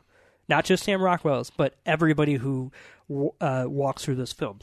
I think personally, this is a movie about how people have a shared sense of trauma and uh, human guilt just by walking around, and how they co opt institutionalized beliefs for their own personal gain. Uh, Sam Rockwell's character is a police officer, and I genuinely think that he, and I know this is going to be controversial, but that he is less a racist human being, not not a racist human being, but he is less a racist human being and more a product of an institution that not only allows racism but basically puts it secretly in uh, in invisible ink on the job application, and like that is the small town form of racism, the Yeah. the the the hiding in plain sight kind of racism. if you give Folksy a racist racism, a badge, yeah, yeah. like that should be the children's book we should all read. if you give racism a badge, seriously, you know, that's what you're going to get. Now, I personally think that he is not a changed person after he loses his job, mm. but he feels the weight of not having an entire patriarchal white system behind him cheering him on, so his actions have a more crushing humanism to them. So I, I don't know. That, that's just kind of also too it's there. very interesting that after he loses his job we see the entirety of his relationship with his mother come to a head where Yeah. previously i mean we see that before but it really is showcased after he loses his job um, and Yeah. i think we see a lot of similar things that we talked about with the florida project where it's like oh how much is this your fault so, True. And here's the thing: uh, I think every other character is. They may not be racist. Some of them might be, but they're just as guilty as Rockwell's character. Frances McDormand essentially uses other people to somehow uh, displace her own guilt over her daughter's death. Not because she played a role in it, but she unfortunately has to exist in the same world as it, which, you know, tragedy in and of itself can send you down a spiral, let alone, unfortunately, uh, the way the scene was set before the tragedy ensued, which I know a lot of people also had problems with that flashback scene and how the last thing she said to her was so on the nose. I don't give a fuck. Like, Martin McDonagh is a stage writer, and he's always going to be, even when he's making movies. So I don't take him as a cinema verite, you know, dramatist. I take him as I'm going to see heavy analogies, blunt symbolism, and just dialogue that he put in because he knows it sounds good, not because he thinks that that's how people talk. Which, which has really, if you've been paid attention, uh, been highlighted in his two previous films. Yeah. So, Um, and once again, Woody Harrelson uses his cancer as somehow an scapegoat due to um, for his own professionalism and for his own sh- whitewashing of his own uh, what do you call it uh, borough of what he allows his uh, police officers to get away with. in addition, he also uh, uses his his cancer as his reasoning for why he commits suicide, which is um, something that kind of goes under the radar in this film, but is also pretty interesting if we didn't have all the Sam Rockwell stuff to chew on. I agree. So here's the thing. Uh, Before I like wrap it up, um, I thought overall, if I'm not defending this movie but just talking about it, I thought it was funny. Uh, and maybe that makes me a bad person, but I thought it was hilarious. Uh, at certain times, I thought the things that people were saying were or the things you're not allowed to say on a billboard. yeah, and um, that's why I go see Martin McDonagh because I want to see a person write into existence things that I wish people would say in real life, but also fucking inanimate object. but also I'm glad that they don't, you know. yeah. And um, at the end of the day, here's the thing: Here's the thing. what would you rather have this movie do? Okay, let's just say Martin McDonagh is hell bent on making three billboards no matter what. Would you rather him insert black characters and write for him, write for them, mm-hmm. the same way he writes for all of his white characters? Or would you rather the white characters pretend like black people don't exist at all? Because you can only have one Hmm. or the other if you're not happy with three billboards. Because three billboards acknowledges their existence, but mostly lets the white people speak for them. And I'm totally acknowledging that. So I'm not saying that that is right, not problematic of itself. But as far as if you were to fix the situation, I want Jordan Peele Yeah. to make Get Out just as badly as I want him to make any movie, whether it stars a white person, a black movie, and whatnot. But also, I want Martin McDonald to write his vulgar, predominantly white centric. Like, I, I'm totally cognizant of the fact that it's not always going to align with the movement of today. And yes, it's evident that he wrote the script 10 years ago. He like, did? Yeah. Oh. It, it's pretty much like he didn't really change much, but like he wrote this 10 years ago and it's always been sitting there and he finally just made it. So I can understand why on the one hand it got made right now as far as the Me Too movement uh, and the and his slight jabs at Black Lives Matter. But on the other hand, it does feel like a relic of a movie that should have is already 10 years too late, so to speak. But I also feel like everybody's backlash to this movie is actually more indicative of the times that we're living in than the movie itself, which is we are now starting to hold pop culture because I'm sorry, but the same people who think that this movie is an abomination are probably the same people who and this is totally fine, mm-hmm. but love Marvel Cinematic Universe or love the same institutions that are making this entertainment that are not allowing black, minority, female voices to come center stage. So the idea that somehow Martin McDonagh's inherited the world's sins on his shoulder, I, it's just fucking bullshit. And this is a movie in which Peter Dinklage just wanted to hold a ladder, you know? Like, so. Another thing about Three Billboards, and it's another film that I meant to watch again, and I, and I haven't since the first viewing. Um, but what what I love about this film, and I think this is a very funny film, and I I wanted to like this even more than I did, uh, and I that's why I really, really see it again is because I think I will like this even more a second time, and and I enjoyed it the first time, and I I'm pretty much on the same page as you, Nick, uh, about what the main not not even necessarily mainstream, but what the loud group uh, has has made this film out to be. Um, but what I absolutely love about the way this film ends is that the protagonist and the main antagonist ish pretty much end up at the same place at the end, and that doesn't necessarily mean that either was right or wrong, but it means that everybody is subject to life and, and, and circumstances changing the way that they approach their lives. Maybe Frances McDormand was a really nice person before this incident happened with her daughter. Maybe, um, you know, uh, Sam Rockwell was a really nice person before we met him, and he had this really bad experience, and now he's become jaded and whatever.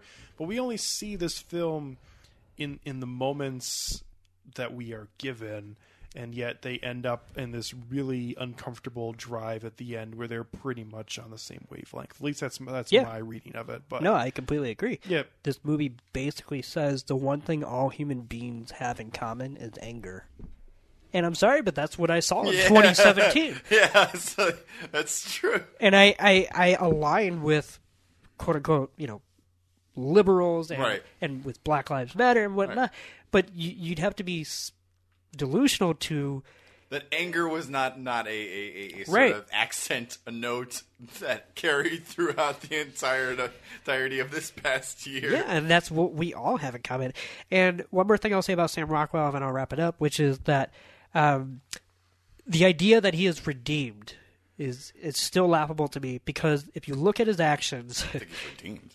well, people think Yeah. he morally was redeemed. Like by the end of the movie, you're supposed to think he's a good person. No. But here's the thing: he is literally burned and I do think there is a phoenix imagery in his coming out of the fire, which is not to say that he becomes a better person, but he does start to see himself, I think, in a different light. Mm-hmm. But he literally loses his badge, tries to get his job back through doing detective work, utterly fails because his lead is a dead end, goes home, basically tries to commit suicide, but only stops himself because he got called in order to go kill someone. yes. So how does anyone watch this and think he's redeemed? Like just because a movie presents a person as being a human does not mean that that is automatically good. That then you're making a judgment call on what being a human means that you're fundamentally good and in my opinion that says more about the viewer than it does about the movie so uh, i think it's hilarious i think there's great drama.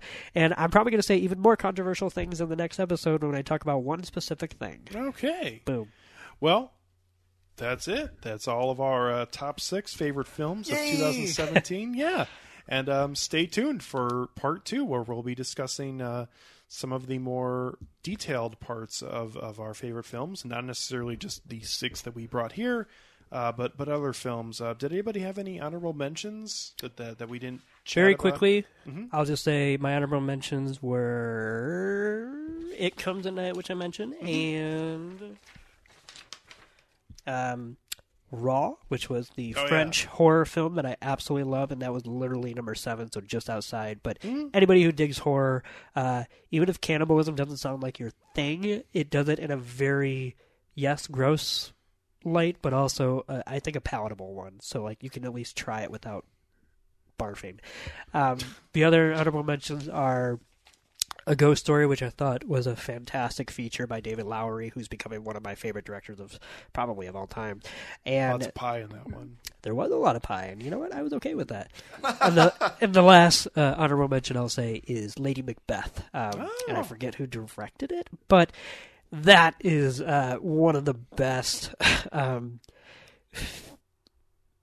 feminist slash not feminist at all movies. Like it is a movie so anchored to this particular woman's uh, story and arc that it just turns any sense of morality on its head by the end of it. And I thought it was just a fucking delight. So yeah. those are my honorable mentions. So I have three really quickly. Yep. Uh, the first is Professor Marston and the Wonder Woman. That's on my list to watch. Yeah, uh, which is a, a, very interesting connection because it's the year of Wonder Woman, obviously, yeah. uh, but at the same time, this is the early story in a much different way. Uh, this is a film that tackles um, sexuality in a very with open arms way, uh, and it and it's pretty wonderful. Very non-judgmental. Yep.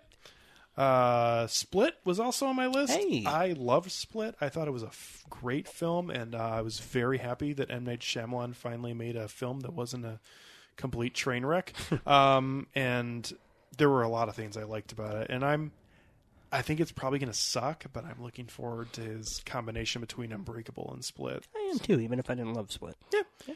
Um, and also, too, uh, it wasn't necessarily the best film of the year, but uh, I really enjoyed Aaron Sorkin's directorial debut with Molly's Game.